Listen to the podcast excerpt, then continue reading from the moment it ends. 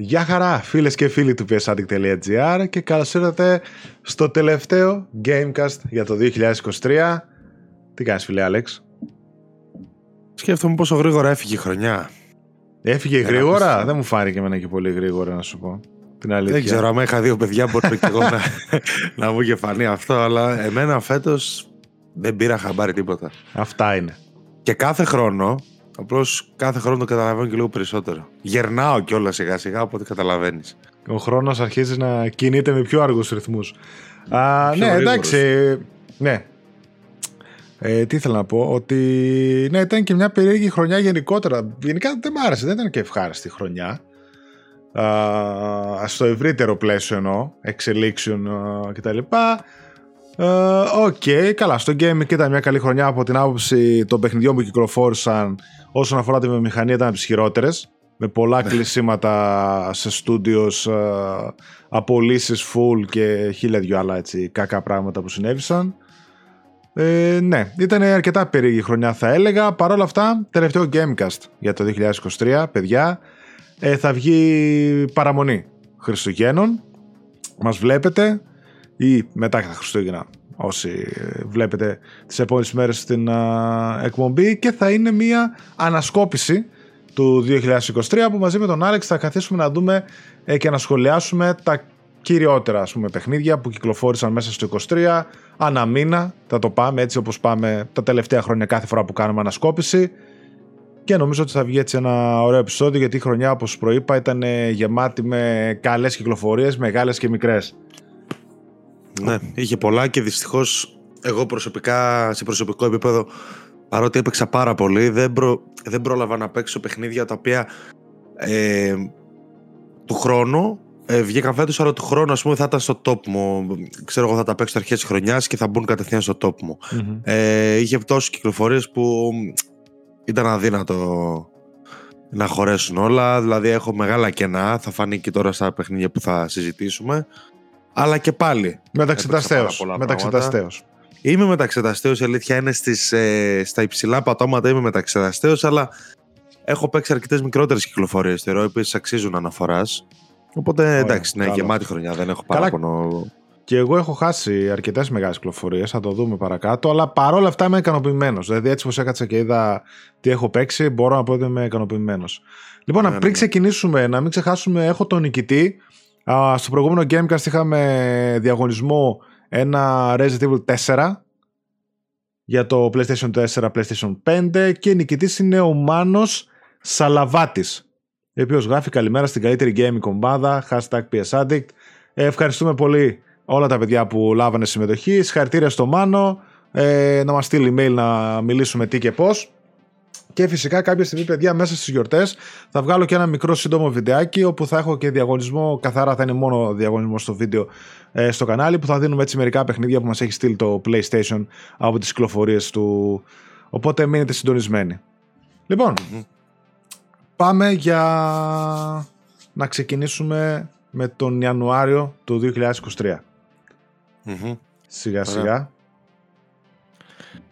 Λοιπόν, ε, θα μου αφήσεις τη σκητάλη. Θα σου δώσω, θα σου δώσω τη σκητάλη βέβαια.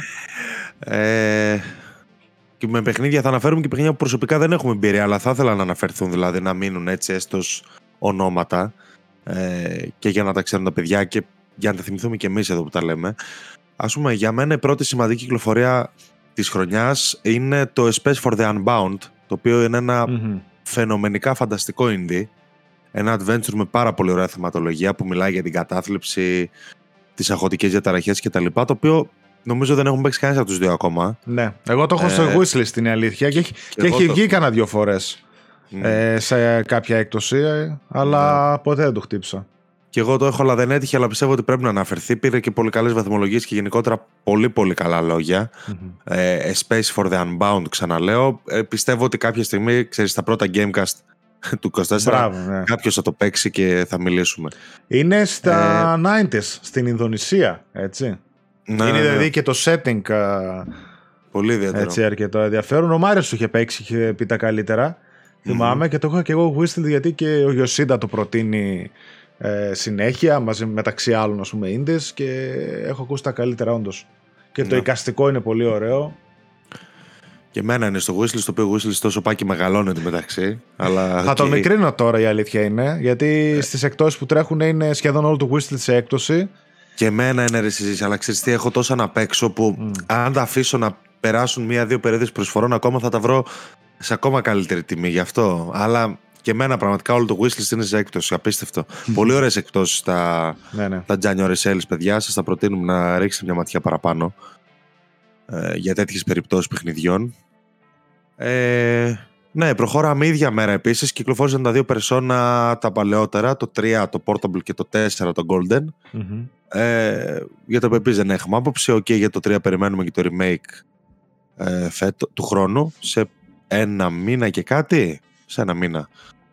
Ε, δεν έχουμε άποψη προφανώς από τη σειρα Ε, το επόμενο μου κίνημα με το ενδιαφέρον είναι το Monster Hunter Rise.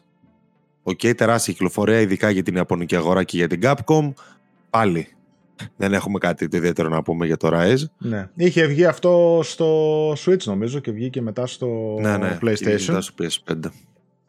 Μετά πρώτη κυκλοφορία της χρονιάς για την οποία έχουμε να πούμε κάτι είναι το Forspoken το οποίο Forspoken ε, μπήκε σε αρκετές λίστες απογοητεύσεων για το 23 ε, τώρα τελευταία που χάζευα στο ίντερνετ και δικαίως θα πω εγώ γιατί το είχα παίξει τότε και είχα μείνει αρκετά ανικανοποίητος από το παιχνίδι το οποίο δυστυχώς ακολουθεί μια πολύ τυπική ε, open world ε, δομή και μαζί με ένα διάφορο σενάριο και χαρακτήρες τελείως ε, μονοδιάστατους και με την πρωταγωνίστρια μέσα σε αυτούς δυστυχώς δεν ήταν ένα παιχνίδι όπως το περιμέναμε είχε κάποια καλά στοιχεία το gameplay το ας πούμε και το traversal η μάχη επίσης παικτικά δηλαδή ήταν καλό αλλά δομικά ήταν πολύ ασθενές το παιχνίδι και δεν του είχα βάλει 6, νομίζω 6,5. Νομίζω ήταν παιχνίδι για εκεί. Ε, Δυστυχώς δεν. Ε, είχε αρκετές προσδοκίες από πίσω και ως αποκλειστικό του PS5 κλασικά. Αλλά για μένα δεν τις έπιασε ποτέ. Ναι. Ισχύει. Αυτή ήταν το, η γενική άποψη για το Forspoken και είναι και μέσα στις λίστες έτσι όπως θε για τις απογοητεύσεις χρονιάς, γιατί υπήρχαν και υψηλές προσδοκίες λόγω και της αποκλειστικότητας, ήταν και τα ονόματα από πίσω που το φτιάχνανε. Είχε ναι, και πολύ ωραία τρέιλερ στην αρχή, ειδικά. Ναι, ναι. Ε, 27 Γενάρη πάμε στο Dead Space, το remake, ναι, το οποίο εγώ έχω παίξει λίγο. Ναι, εγώ το ε, έπαιξα αυτό. Ξέρω, ναι. Προφανώς και οι απόψεις μας ταυτίζονται. Δηλαδή και εγώ όσο έπαιξα και έχοντας παίξει και το original, και εγώ θεωρώ ότι πρόκειται για ένα φανταστικό remake όσο έπαιξα. Και πιστεύω ότι θα μου κάνει τη χάρη A να βάλει το play ξανά ένα ευρώ και να το τελειώσω γιατί το έχω αφήσει στη μέση τα χαμένα. Αλλά ναι, έχω πολύ θετική άποψη και εννοείται ότι είναι επόμενο να το ε, τελειώσω. Πες μας εσύ. Είναι, είναι. Για μένα ήταν από τα καλύτερα παιχνίδια που έχω παίξει. Ε, μάλιστα, εντάξει, το έβαλα στο top 5, το οποίο το 5, θα, πούμε, αν, δεν αν δεν βγει και ήδη, θα βγει κάποια στιγμή ένα άρθρο με τα top 5 των συντακτών, γι' αυτό το αναφέρω.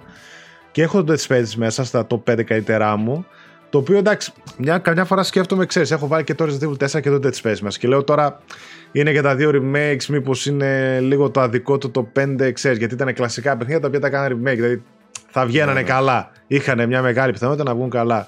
Μήπως αδικό άλλα παιχνίδια που έπαιξε και μου αρέσανε. Τέλος πάντων, παρόλα αυτά είναι από τα καλύτερα παιχνίδια που έπαιξα για φέτος και είναι ένα φοβερό remake. Μαζί με το Resident Evil 4 θεωρώ ότι κάνουν εξαιρετική δουλειά σε αυτά τα δύο remakes, τα οποία και τα δύο είναι horror. Ε, το συγκεκριμένο που είναι στο διάστημα, νομίζω ότι κάνει ένα κλικ παραπάνω το horror σε μένα και με τα πλάσματα που έχει και με το Zero G που έχει ε, στο κενό του διαστήματος και με το πώς χρησιμοποιούν κάποιους μηχανισμούς ε, έχουν βελτιώσει τα πάντα, μέχρι και τις πίστες έχουν αλλάξει λίγο και κάποια περιβάλλοντα, τα boss fights, ε, φοβερή δουλειά, φοβερό παιχνίδι. Ε, νομίζω ότι πρέπει όλοι να το παίξουν. Δεν υπάρχει λόγος να μην το παίξει mm. κάποιος. Ακόμα και αυτοί που παίξαν το παλιό, όπως και εγώ είχα παίξει το παλιό στην ώρα του, ε, πιθανότατα να μην δεν θυμούνται τίποτα. Έχει να προσφέρει κάτι και σε αυτούς που το έχουν παίξει. Ε, εξαιρετικό. Για μένα πολύ καλό. Απλά θυμάμαι καλά, ήταν ακριβό. Ήταν 80 ευρώ. 80 ευρώ ήταν. Ναι, εκεί ρε παιδί μου, εντάξει. Παίζει στη 30. Παίζει 30, 30 ευρώ. Για καιρό, έπεφ... ναι, για καιρό έπεφτε στα 50 και έχει παίξει και στα 30. Ναι.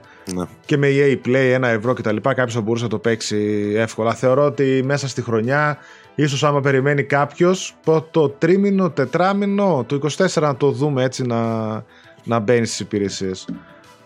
Πολύ καλό. Μην το χάσετε. Ωραία.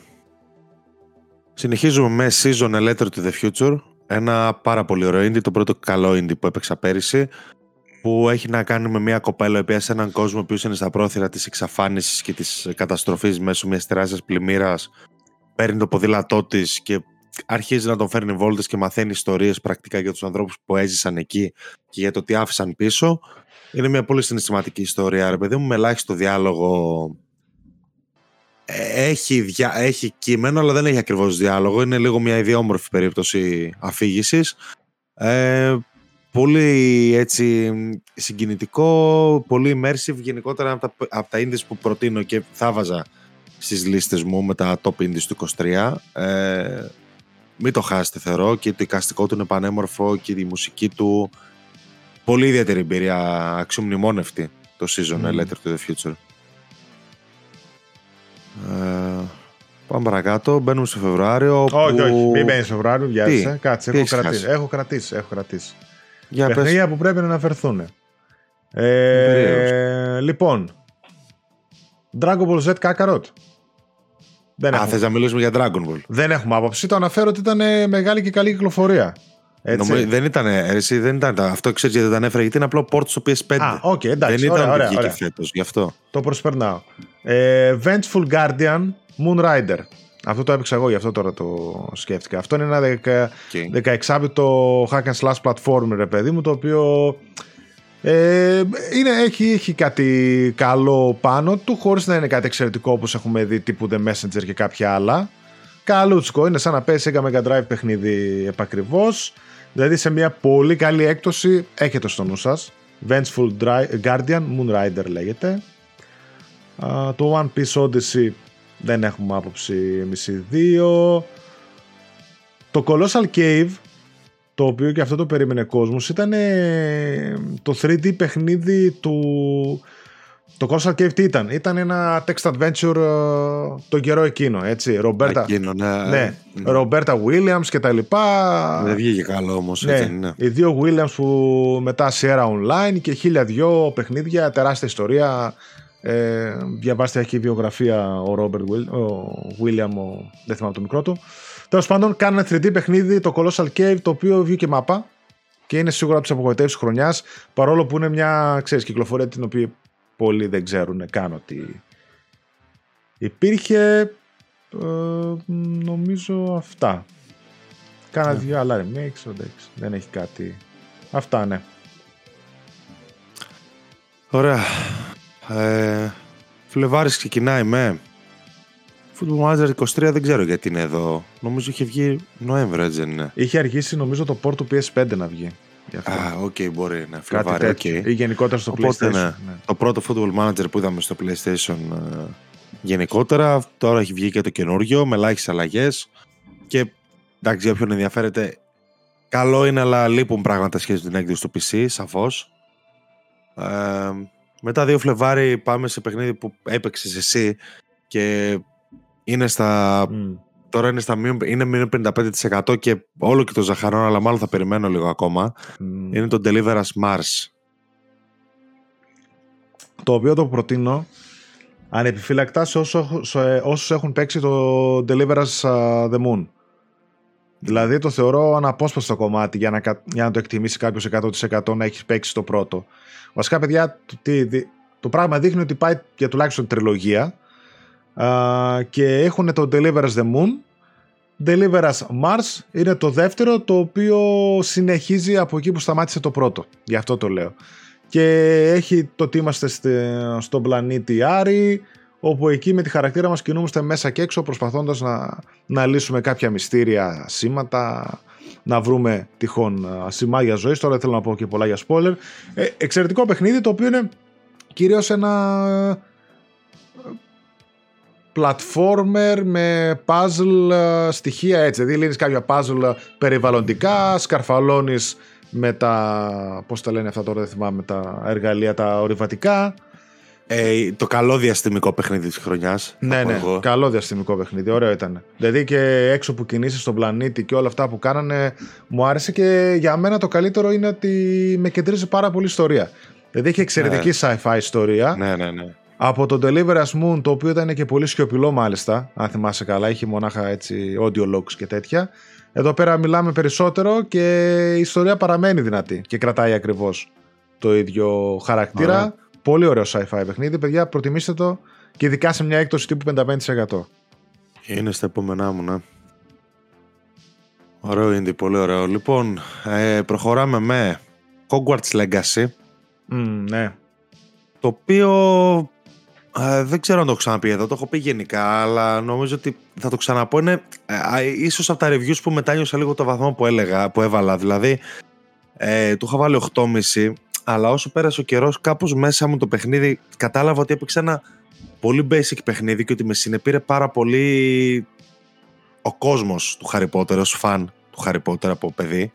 Αυτό ήταν ε, ο στόχος, φαντάζομαι, βέβαια. Ε, Αυτός ήταν ο στόχος, ναι. Απλώς θεωρητικά θα έπρεπε να το έχω βάλει λίγο στην άκρη. Συνεχίζω να θεωρώ ότι είναι καλό παιχνίδι. Δηλαδή έχει κάποια πολύ βρηματικά quests ε, και σίγουρα το, το βασικό του προσόν είναι ο κόσμος και το πώς τον έχει χτίσει και το πώς είναι όλος όλος στη διάθεση του παίκτη να τον τριγυρίσει ελεύθερα και να πάει σε μέρη από τις ταινίες που τα είχαμε διαλάξει και λέγαμε τι ωραία θα ήταν να μπορούμε να τα δούμε λίγο περισσότερο.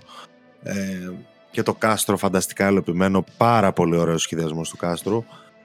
Τα μυστικά του, τα easter eggs του, τα πάντα, τα πάντα. Από τον κόσμο Harry Potter είναι εκεί, δηλαδή σε αυτή την υλοποίηση είναι 10 στα 10.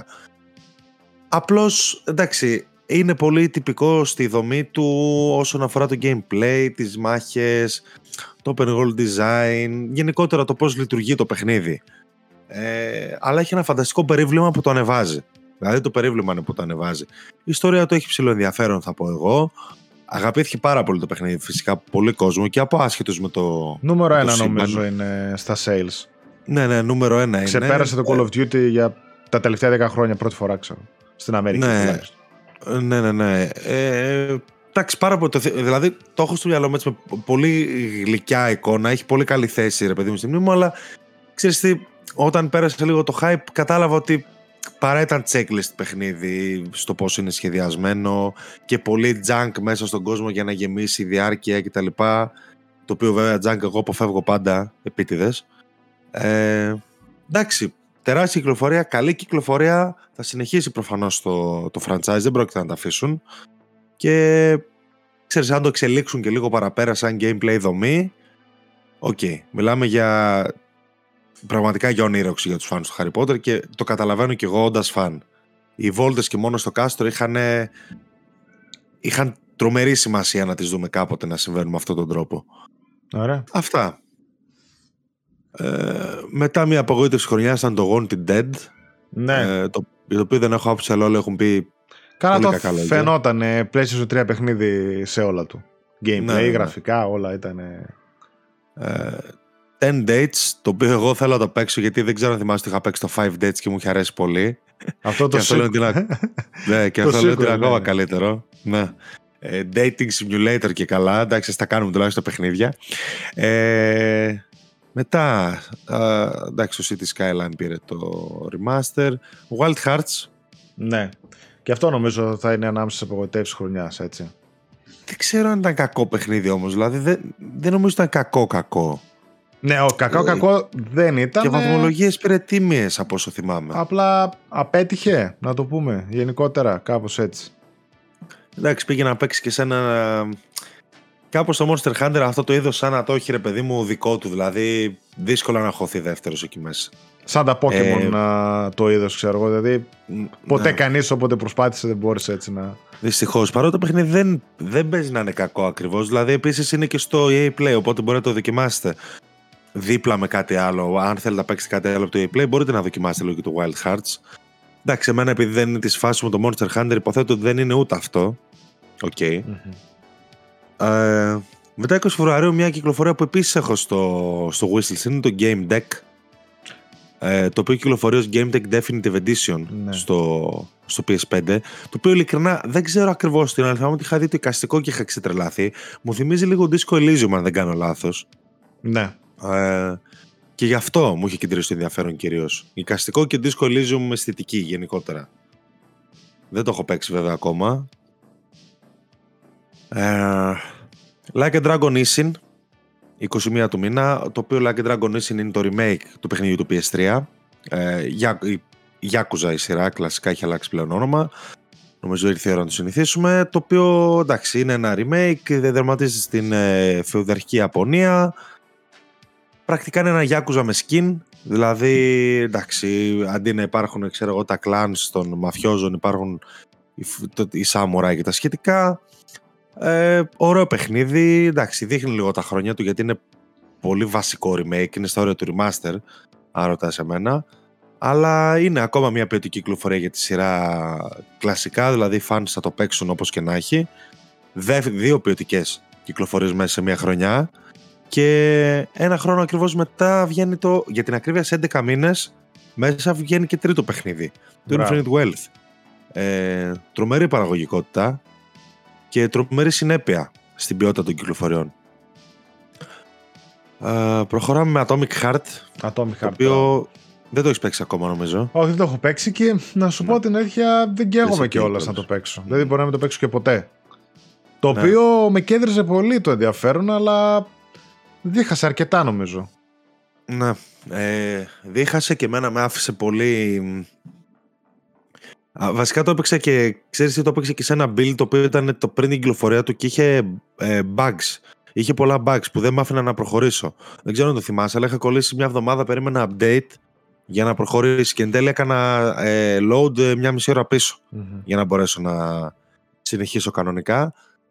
Εντάξει, μου είχε χαλάσει πολύ την εμπειρία τότε. Το παιχνίδι από μόνο του έχει αξιομνημόνευτα στοιχεία που είναι το οικαστικό του και που είναι τα dungeons του ουσιαστικά. Δηλαδή διαπρέπει πάρα πολύ το παιχνίδι όταν μπαίνει σε εσωτερικούς χώρους με τα ρομπότ, με τη σοβιετική αισθητική και όλα τα γύρω-γύρω αλλά καταραίει όταν βγαίνει στον ανοιχτό κόσμο, ο οποίος αποδείχθηκε τελείως λάθος επιλογή έτσι όπως είναι υλοποιημένο στο παιχνίδι τουλάχιστον και καταντάει πολύ βαρετό ε, ώρες-ώρες. Κρίμα γιατί φαίνεται να έχει πολύ ωραία κεντρική ιδέα όλο αυτό το η Σοβιετική Ένωση κέρδισε και τα ρομπότ ε, είναι πλέον το α και το ω. Ε, μπαϊσοκίζει και λίγο στα πράγματα που θέλει να πει αλλά ξέρεις τι μας τα έχει πει τον Bioshock πολλές φορές οπότε είναι λίγο παροχημένο πλέον αυτό που μας λέει το Atomic Heart. Το είδαμε. Το είδαμε πριν 15 χρόνια. Παραμένει, ε, αν έχουν φτιαχτεί τα bugs για μένα παραμένει μια ε, ψηλοπροτασούλα πάντως. Δηλαδή ένα παιχνίδι του 7 δεν είναι ποτέ κακό. Έτσι, νομίζω ότι θα το ευχαριστεί ο κόσμος. Ναι. Αυτά. Αλλά κρίμα μπορούσαν να είναι πολλά παραπάνω. Ε, δεν ξέρω αν βλέπεις κάτι εσύ. Εγώ νομίζω ότι έφτασε στις κυκλοφορίες του VR πλέον. Αυτό σου έλεγα. Οι κυκλοφορίες του VR, τις οποίες τις έχω εδώ πέρα και εγώ μπροστά μου. Κοίτα, να τις πω επιγραμματικά γιατί είναι πολλές τώρα και δεν τις έχω παίξει όλες εγώ. Πες ότι έχεις παίξει, ναι, ναι. εντάξει τώρα βγήκαν πολλά το σερί γιατί ήταν το launch του VR, παιδιά. Πρακτικά ναι. είναι το, η ημερομηνία που κυκλοφορεί. Το Discronia Chronos Alternate ήταν, είναι βασικά ακόμα μια επεισοδιακή σειρά παιχνιδιών που detectivίζει, ας το πούμε έτσι λύνεις το μυστήριο κτλ. Το Tentacular, αυτό δεν το είχα παίξει εγώ, είναι για το VR, ήταν καλό της κυκλοφορία. Έτσι ψηλό arcade εκεί πέρα με κάτι χταπόδια που λέει ο λόγος. Α, τα MOS ήταν ωραίο. Ήταν το MOS Book 2 η καινούργια κυκλοφορία, αλλά είχαν βγάλει και πακέτο το 1 και το 2 ε, MOS, από το PlayStation VR 1 το πρώτο, σε remaster, μαζί με το sequel, πακέτο, φοβερά παιχνιδάκια. Δηλαδή, όποιος έχει VR, ε, δύσκολα με δεν τα έχει αυτά. Είναι άχαστα, πολύ ωραία πλατφόρμα, το πώς δίνεις εντολές, ε, τα γραφικά τους, το immersion, όλο, όλο πολύ καλό. Ε, κάτι άλλο VR παρακάτω δεν ξέρω. Το Synth Riders Remaster Edition για το VR λένε ότι είναι πολύ καλό. Δεν το έχω παίξει. Job Simulator επίσης. Τον Thumper είναι ωραίο για το VR. Τώρα ανακοινώθηκε και το Thrasher. Ναι, έτσι ένα music sync ας πούμε παιχνίδι. Cities VR δεν το έχω παίξει. Jurassic World Aftermath, καλούτσικο από το MetaQuest παιχνίδι, το φέρνες στο VR. Ωραίο και αυτό, περισσότερο έτσι καλύβεσαι, λύνεις κάποια πάζος για να ξεφύγεις από τους δεινοσαύρους.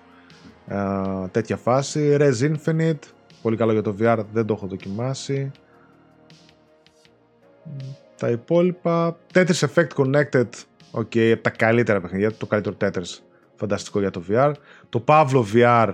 Ξέρω ότι είναι από τα καλύτερα παιχνίδια του VR, αλλά δεν το έχω δοκιμάσει. Horizon Call of the Mountain ήταν το bundle που είχε δώσει η Sony και το πρώτο της αποκλειστικό για το uh, VR το οποίο είναι εξαιρετικό στο immersion, στα γραφικά του, σε κάποιους τους μηχανισμούς του κτλ. Πολύ ωραίο παιχνίδι αυτό. Song and the Smoke Rekindle ήταν για το VR και αυτό ένα remaster όπως και το Star Wars Tales from the Galaxy. Εντάξει, καλούτσικα αυτά, δεν μπορώ να πω ότι τρελάθηκα. Το Kayak VR μου είχε αρέσει, το Mirage. Μικρή εμπειρία βέβαια, αλλά πολύ ωραία γραφικά έτσι σε βάζεις σε κάποιες τοπία και κάνεις καγιάκ. Το After the Fall το έχουμε και αυτό review. Το Cave Digger 2 review και αυτά καλούτσικα παιχνιδάκια. Το Townsman VR το έπαιξα εγώ σαν godlike παιχνίδι simulator είναι στο VR. Έχει πολλά. Το Fantavision το 2026 που λέει... Πάρα πολλά έχει, ναι, εντάξει. Αυτό το PlayStation 2 παιχνίδι το οποίο το κάνει remaster και παίζει και με VR και χωρίς VR στο PS5, όσοι το θυμάστε. Το Pistol Whip είναι πολύ καλό για το VR. Νομίζω Χαμός. εδώ τα υπόλοιπα τα έχω, δεν τα έχω παίξει. Octopath Traveler 2, βλέπω μετά σε μεγάλες κυκλοφορίες. Octopath Traveler 2, ναι, δυστυχώς δεν έχουμε εμπειρία ακόμα και οι δύο. Είναι παράδοξο αυτό το παιχνίδι γιατί όπως έχουμε πει, το πρώτο δεν κυκλοφόρησε σε PlayStation και το 2 δεν κυκλοφόρησε σε Xbox. Δεν ξέρω αν κυκλοφόρησε εν τέλει, αλλά νομίζω όχι. Νομίζω όχι. Και, και πρέπει να τα έχεις και τα δύο για να, τα, για να παίξεις τη σειρά. Mm-hmm. Περίεργο. Βέβαια, τα καλύτερα JRPGs λένε. Ναι. Ε, ένα Scars Above, το οποίο Scars Above δεν περπάτησε καθόλου. Εντάξει, φαινόταν ένα λίγο discount, ε, λίγο returnal αισθητικής. Όχι κάτι το ιδιαίτερο, όπως αποδείχθηκε. Ναι, είχε λίγο τραβήξει τα βλέμματα, αλλά αποδείχθηκε ότι δεν ήταν κάτι όντως. Ναι. Αυτά με το Φεβρουάριο νομίζω. Ναι. Ε, πάμε Μάρτιο. Ο οποίος Μάρτιος ξεκινάει με το Go Long Fallen Dynasty. Ε, που προφανώς και δεν ναι. έχουμε εμπειρία αλλά είναι ένα καλούτσικο από όσο έχω καταλάβει ναι. Souls-like ε, μπαίνει στην κατηγορία αν και από ό,τι ξέρω διαφέρει και σε αρκετά πράγματα ε, παικτικά εντάξει, OK, okay, καλό παιχνίδι ναι, καλά τα πήγε αυτό Dead Cells Return to Castlevania, OK. Okay. Αυτό το Dead Cells Return to Castlevania θέλω πολύ να το δοκιμάσω. Είναι από τα υψηλότερες βαθμολογίες για φέτος. Έχει πάρει έτσι, ναι. το συγκεκριμένο. IGN 10 και τέτοια, ας πούμε. Απλώς πρέπει να είσαι και του Dead Cells. Α πούμε, εγώ του Dead Cells ναι. το έπαιξα λίγο και βαρέθηκα, δεν με κράτησε. Το οποίο είναι φανταστικό για το είδος του, απλά δεν είναι για μένα το είδος του. Απλά το πάει πολύ αυτό το, το skin, τέλος πάντων, έτσι πώ κάνει τη συνεργασία με το Castlevania. Ναι. Και τα πήγε δυνατά. Figment 2 Creed Valley. Uh, καλούτσικο παιχνίδι νομίζω. Όπως και το Fatal Frame, Mask of the Lunar Eclipse, αν και γερασμένο, το remaster. Uh, Monster Energy Supercross, ok. Κοίταξε πόσα παιχνίδια βγαίνουν εντάξει και τα μισά δεν τα παίρνεις χαμπάρι τόσο δεν πολλά. Τα, δεν τα παίρνεις, είναι πάρα πολλά. Ναι. Ε, WWE 2K23. OK, okay, για τους fans, εγώ σου το έπαιξα, θεωρώ ότι είναι από τα καλύτερα στην ιστορία της σειράς, ειδικά από όταν ανέλαβε το K. Ε, Πολύ, πολύ καλός εξομοιωτής. Όπου να είναι, θα μάθουμε νέα και για το 24, το οποίο λογικά θα βγει η ίδια ημερομηνία περίπου. Κλασικά αιτήσει κυκλοφορίε. Εγώ το παίζω ακόμα, δηλαδή, σα πω με φίλο. Ε, πολύ καλή προστίκη. Peppa Pig, Gold Adventures, η πλατίνα μου, μία από τις πλατίνες μου για το 23. Δεινοπάθησα δύο ώρες με την αηδία αυτή να το τελειώσω. Postal 4 No Regrets 19 με τα Critic. Τέλεια. Τα λέει όλα. Το χειρότερο παιχνίδι. Ναι. Τσία το οποίο τσία ίσως το αδίκησα λίγο γιατί όταν είχε βγει είχε και μόνο 30 fps και κάπως δεν μπορούσα να το παιξω και το άφησα πολύ νωρίς. Βέβαια, πολύ γλυκούλη για τα γούστα μου να σου πω την αλήθεια. Θεωρώ ότι είναι καλή περίπτωση, απλά ίσως όχι για όλους. Δηλαδή, εγώ ίσως θα το ξαναδοκίμαζα σε κάποια φάση, δεν ξέρω. Αλλά πολύ γλυκούλη, ρε γάμο πολύ παραμυθάκι. Είχε κάνει. ήταν day one κυκλοφορία στο PS Plus, έτσι. Ναι, ναι, ναι. Να πούμε ήταν. από τις λίγες της χρονιάς που κάνανε. Το έχεις τελειώσει, το έχεις παίξει. Το Tchia, όχι, δεν το έχω δοκιμάσει καν. Α, OK. Okay. Ναι. Κάνα δύο-τρία δύο, που προσπέρασες, θέλω να πω.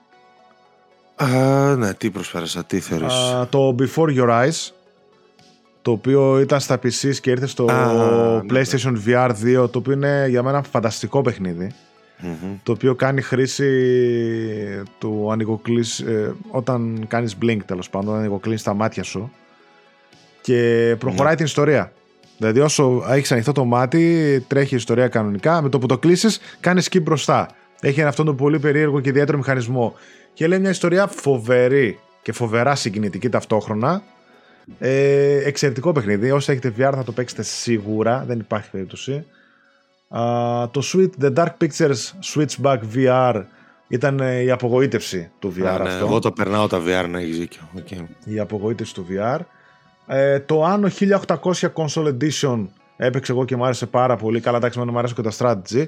Αλλά και η Anno σειρά, παιδιά, όσο αρέσει αυτό το ε, εποχής που φτιάχνεις την ε, πόλη σου, οικονομία, μικροοικονομία κτλ. Είναι φανταστικό. Όλο αυτό. Ε, νομίζω αυτά. Συνεχίζουμε. OK, okay, μετά πάμε σε μεγάλη κυκλοφορία. Resident Evil 4 remake για την οποία μίλησες και εσύ στο. Α, και το Sonic Frontiers ή όχι; Δεν είναι αυτό, είναι DLC αυτό. Α, ναι, ναι, sorry, sorry, ψέματα. Sonic Frontiers είχε βγει πέρυσι. Ναι. Ε, ναι, Resident Evil 4 remake, τα στο προηγούμενο Gamecast.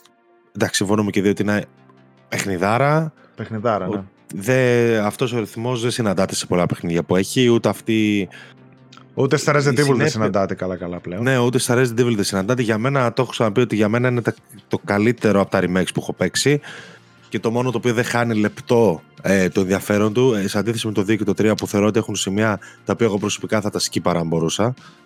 Εδώ πέρα, και επειδή έπαιξα και το Separate Ways προχτές, ε, το οποίο έκατσα παιδιά και το έπαιξα 5 ώρες σε όλο το DLC, το οποίο είναι εξίσου φανταστικό, βέβαια τελείως action, καθόλου horror, ok. Αλλά είναι ένα πακέτο ε, το οποίο νομίζω πρέπει να παίξουν όλοι. Είστε, δεν είστε φαν της σειράς Resident. Ε, μπορείτε, δεν μπορείτε τα horror. Ε, νομίζω ότι είναι δικαίως από τα καλύτερα παιχνίδια της χρονιάς. Δικαίως μπήκε στην εξάδα των ε, υποψήφιων για γκωτή. Και τι να πω. Ε, πραγματικά τις αγαπημένες μου πήρε. Φέτος, εμένα, να σπολάρω ότι είναι το νούμερο ένα μου για φέτος στην πεντάδα μου των συντακτών που κάνουμε. Γιατί αν και δεν συνήθιζα να βάζω remakes σε αυτή την κατηγορία, πέρασα αδιανόητα καλά. Αδιανόητα καλά. Αυτό. Και όσοι το παίξατε, παιδιά, παίξτε και το Separate Ways, γιατί ένα δεκαευράκι έχει. Ε, αξίζει full και αυτό. Ναι, και για πέντε ώρες κιόλας. Περιεχόμενο. Πέντε ώρες και χαρά. περισσότερο μπορείς να παίξεις. Μια χαρά. Πάρα πολύ ωραίο παιχνίδι το Resident Ωραίο, παιχνιδάρα. Resident Evil 4 τώρα δεν θέλω να επαναλαμβάνουμε κι εγώ. Είναι όχι, δεν έχει. Για μένα τα, τα καλύτερα παιχνίδια που έπαιξα φέτος που, και, που ουσιαστικά για λίγο κι εγώ το πρόλαβα γιατί το έπαιξα πριν από λίγες μέρες και το ναι. τερμάτισα έτσι από το backlog της χρονιάς που σπάσει να το βγάλω και ευτυχώς το έπαιξα και εκτοξεύτηκε στα καλύτερα της χρονιάς που έπαιξα χαλαρά και όντως δικαίως ήταν μέσα στα καλύτερα στα The Game Awards κτλ. Για μένα μπορεί να είναι και το καλύτερο Resident Evil τέλος πάντων, αλλά πάμε παρακάτω. Αυτή είναι η κουβέντα για άλλη εποχή. Ε, Dredge. Mm. Αυτό θα ήθελα να το δοκιμάσω και. Και εγώ είναι στο wishlist μου. Είναι ένα παιχνίδι ψαρέματος με Lovecraft μέσα, με horror μέσα, πολύ διαφορετικό από αυτό που δείχνει στην επιφάνεια γενικότερα. Έχει πολλά να δώσει, λένε. Δεν έχω άποψη. Κάποια στιγμή θα παιχτεί. Ξεκινάει και σε χαμηλή τιμή. Πέφτει κιόλας. Δείτε το το Dredge γενικότερα.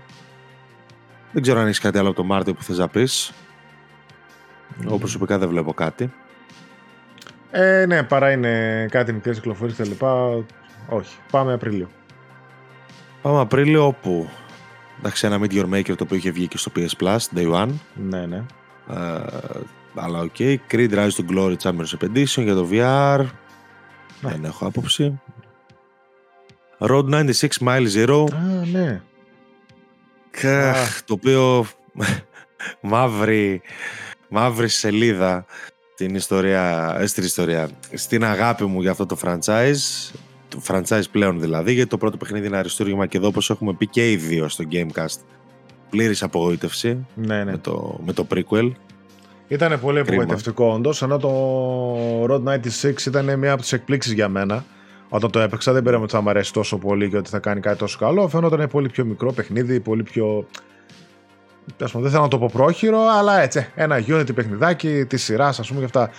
Μου άρεσε πολύ πολύ περισσότερο από ό,τι περίμενα και είπε πολλά περισσότερα πράγματα από ό,τι περίμενα. Το prequel αυτό το Mile Zero Δεν. Απογοήτευση. Είναι, είναι λες και πήρε ότι έκανε μοναδικό το, το πρώτο παιχνίδι και το άφησε στην άκρη και έκανε ένα τελείως generic adventure Τίποτα, κρίμα, κρίμα, πολύ κρίμα. Ναι. Δηλαδή, εμένα, εμένα είναι μεγάλη μου απογοήτευση για φέτος αυτό το παιχνίδι. Θυμάσαι εκεί στο τέλος μονάχα που λέγαμε ότι πάει να μοιάσει το Road 96, ναι. πιο πριν τίποτα. Για, αλλά δεν, και πάλι δεν, δεν ήταν αρκετό. Α, μετά. Πού να πάω τώρα; Έχει διάφορες κυκλοφορίες εδώ πέρα, DLC και τα λοιπά. Όχι, όχι. Νομίζω το επόμενο που βλέπω είναι The Mage Seeker League of Legends το οποίο το αναφέρω κυρίως γιατί έκανε μια σειρά από το League of Legends με τέτοιου τύπου παιχνίδια φέτος που του βγήκαν όλα μέχρι ενός και τον God of Rock ίσως αξίζει αναφορά δεν, το, δεν έχω ιδέα το... είναι το Rogo κάτσε νομίζω α όχι άλλο είναι αυτό που, που έχεις παίξει εσύ το πώς το λένε ρε εσύ; Το role playing adventure, πώς το λένε, musical adventure. Σας, το Stray Gods. Stray Gods, OK, okay, OK. Okay. Τα μπέρδεψα. Οπότε προχωράμε κανονικά. Minecraft Legends, εντάξει, OK, okay. δεν okay. παίζω Minecraft, δεν ξέρω. Tesla Grad Remaster και Tesla Grad 2, για το οποίο εγώ δεν έχω άποψη, αλλά νιώθω ότι έχουν ένα cult following. Ε, Horizon Burning Source. Horizon Forbidden West Burning Source, το DLC. Πολύ ωραίο. Εγώ το είχα παίξει πρόσφατα, τα είχαμε πει στο Gamecast. Μια πολύ ωραία προσθήκη για το Forbidden West. Χωρίς να κάνει κάτι ιδιαίτερο, ιδιαίτερο διαφορετικό από το πρώτο παιχνίδι, από το, από το βασικό παιχνίδι. Αλλά έχει ωραίο σενάριο και πολύ ωραία... Είναι πολύ όμορφο βασικά, έχει πολύ, ωραίο, σε πολύ όμορφο setting. Ε, δεν μου έμεινε και πολύ να σου δηλαδή δεν είναι ότι θα πέθαινα αν δεν το έπαιζε εν τέλει. Αλλά πέρασε ένα πολύ ωραίο έξτρα 8 ώρο. Ψέματα δεν θα πω. Ναι, και εμένα μου άρεσε. Η αλήθεια είναι εντυπωσιακό και τεχνικά. Ε, και το τελευταίο boss fight και όχι μόνο έτσι όλοι και οι πόλοι που δείχνουν ε, τα κατεστραμμένα μνημεία εκεί, οι πινακίδες του Hollywood. Το, ε, ήταν εντυπωσιακό, ήταν και αποκλειστικό το PS5 το DLC το συγκεκριμένο. Οπότε πατήσανε και εκεί και εγώ πέρασα πολύ καλά μαζί του. Δηλαδή μ' άρεσε που ξανασχολήθηκα, μ' άρεσε όλο αυτό που έκανε. Σετάρει κάποια πράγματα, κλείνει κάποιε εκκρεμότητες από το Forbidden West. Πολύ καλό. Δηλαδή δεν νομίζω κάποιος να μην δεν το παίξει ενώ του έχει αρέσει το Forbidden West. Έστω ναι, ναι, δεν υπάρχει, λόγος. δεν υπάρχει λόγος κάποιος να μην δεν το παίξει. Δεν υπάρχει λόγος να χαθεί, είναι ένα ναι. πολύ τίμιο expansion. Ε, Coffee Talk Episode 2 Hibiscus and Butterfly το οποίο δεν το έχω προλάβει να το παίξω ακόμα είναι και αυτό στο wishlist μου αυτό μου αρέσει πολύ τα πήγε καλά τα πήγε καλά. Σε βαθμολογίες, ναι. Α, ωραία. Το πρώτο, γιατί ναι. και εγώ το πρώτο το έπαιξα αφού το είχατε παίξει κι εσείς και λίγο με κούρασε είναι αλήθεια. Εντάξει, νομίζω δεν διαφέρει πολύ πάντως. Δηλαδή, αν σε κούρασε εκείνο, μπορείς να σε κουράσει και αυτό. Ναι. Εμένα με έχει χαλαρώσει πάρα πολύ το πρώτο παιχνίδι. Ε, αλλά είναι ιδιαίτερο. Δηλαδή, κάθεστε σε μια καφετέρια, φτιάχνετε καφέδες, φτιάχνετε σοκολάτες, ακούτε ιστορίες, συμμετέχετε σε διαλόγους, σαν visual novel πιο πολύ. ναι, ναι. Αλλά πολύ χαλαρωτικό κόζι έτσι. Δεν ξέρω, εμένα μου έχει αρέσει ενδιάμεσα σε μεγάλα παιχνίδια που είχα παίξει. Ε, πάμε Dead Island 2. Νομίζω ότι πάμε Dead Island 2. Ναι. Ε, από τις μεγάλες και πολύ ευχάριστες εκπλήξεις φέτος στο Dead Island. Το οποίο να σου πω τώρα που το βλέπω, μην το έβαζα και στο top 5, το είχα ξεχάσει τελείως.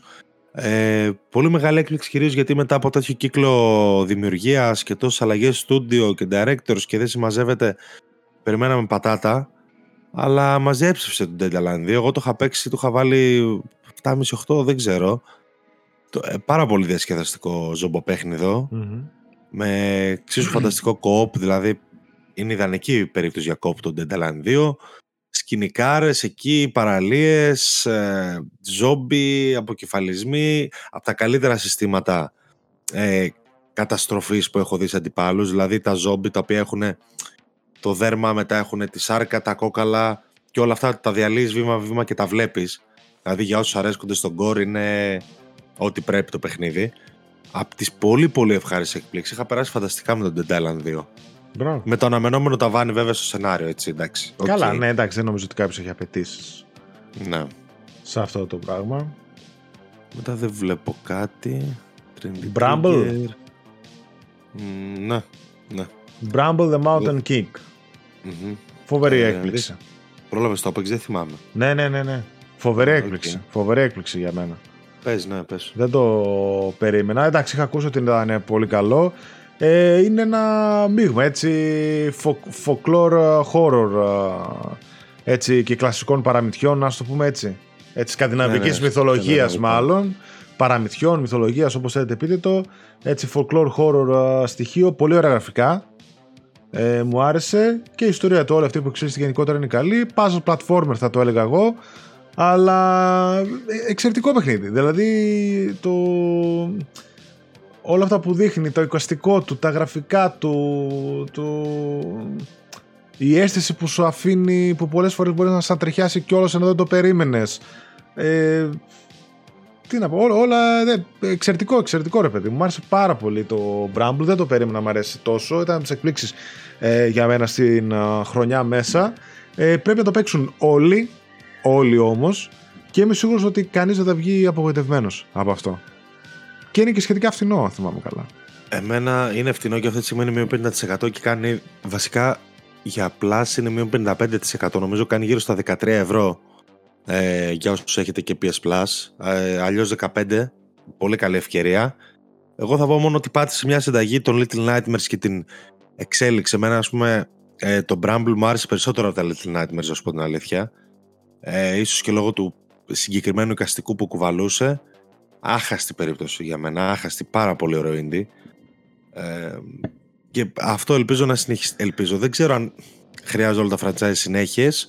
Αλλά αν μου πεις αν θα ήθελα ρε παιδί μου Little Nightmares 3 ή Bramble 2, θα σου έλεγα Bramble 2. Ναι. Εντάξει, μπορούν ε... να πηγαίνουν και σε άλλες uh, μυθολογίες, ξέρω εγώ, και να συνδυάζουν σίγουρα, πράγματα. Και σίγουρα, να, σίγουρα. Να γίνει ένα καλό franchise. Ωραία, φανταστικό. Πολύ καλό. Τεράστια έκπληξη. Επίσης, πάμε στη. Αυτό δεν είναι έκπληξη ακριβώς. Εντάξει, περιμέναμε καλό. Το Star Wars Jedi Survivor Μπράβο. Ένα πολύ ποιοτικό, αν ρωτάς εμένα, triple παιχνίδι από κάθε άποψη.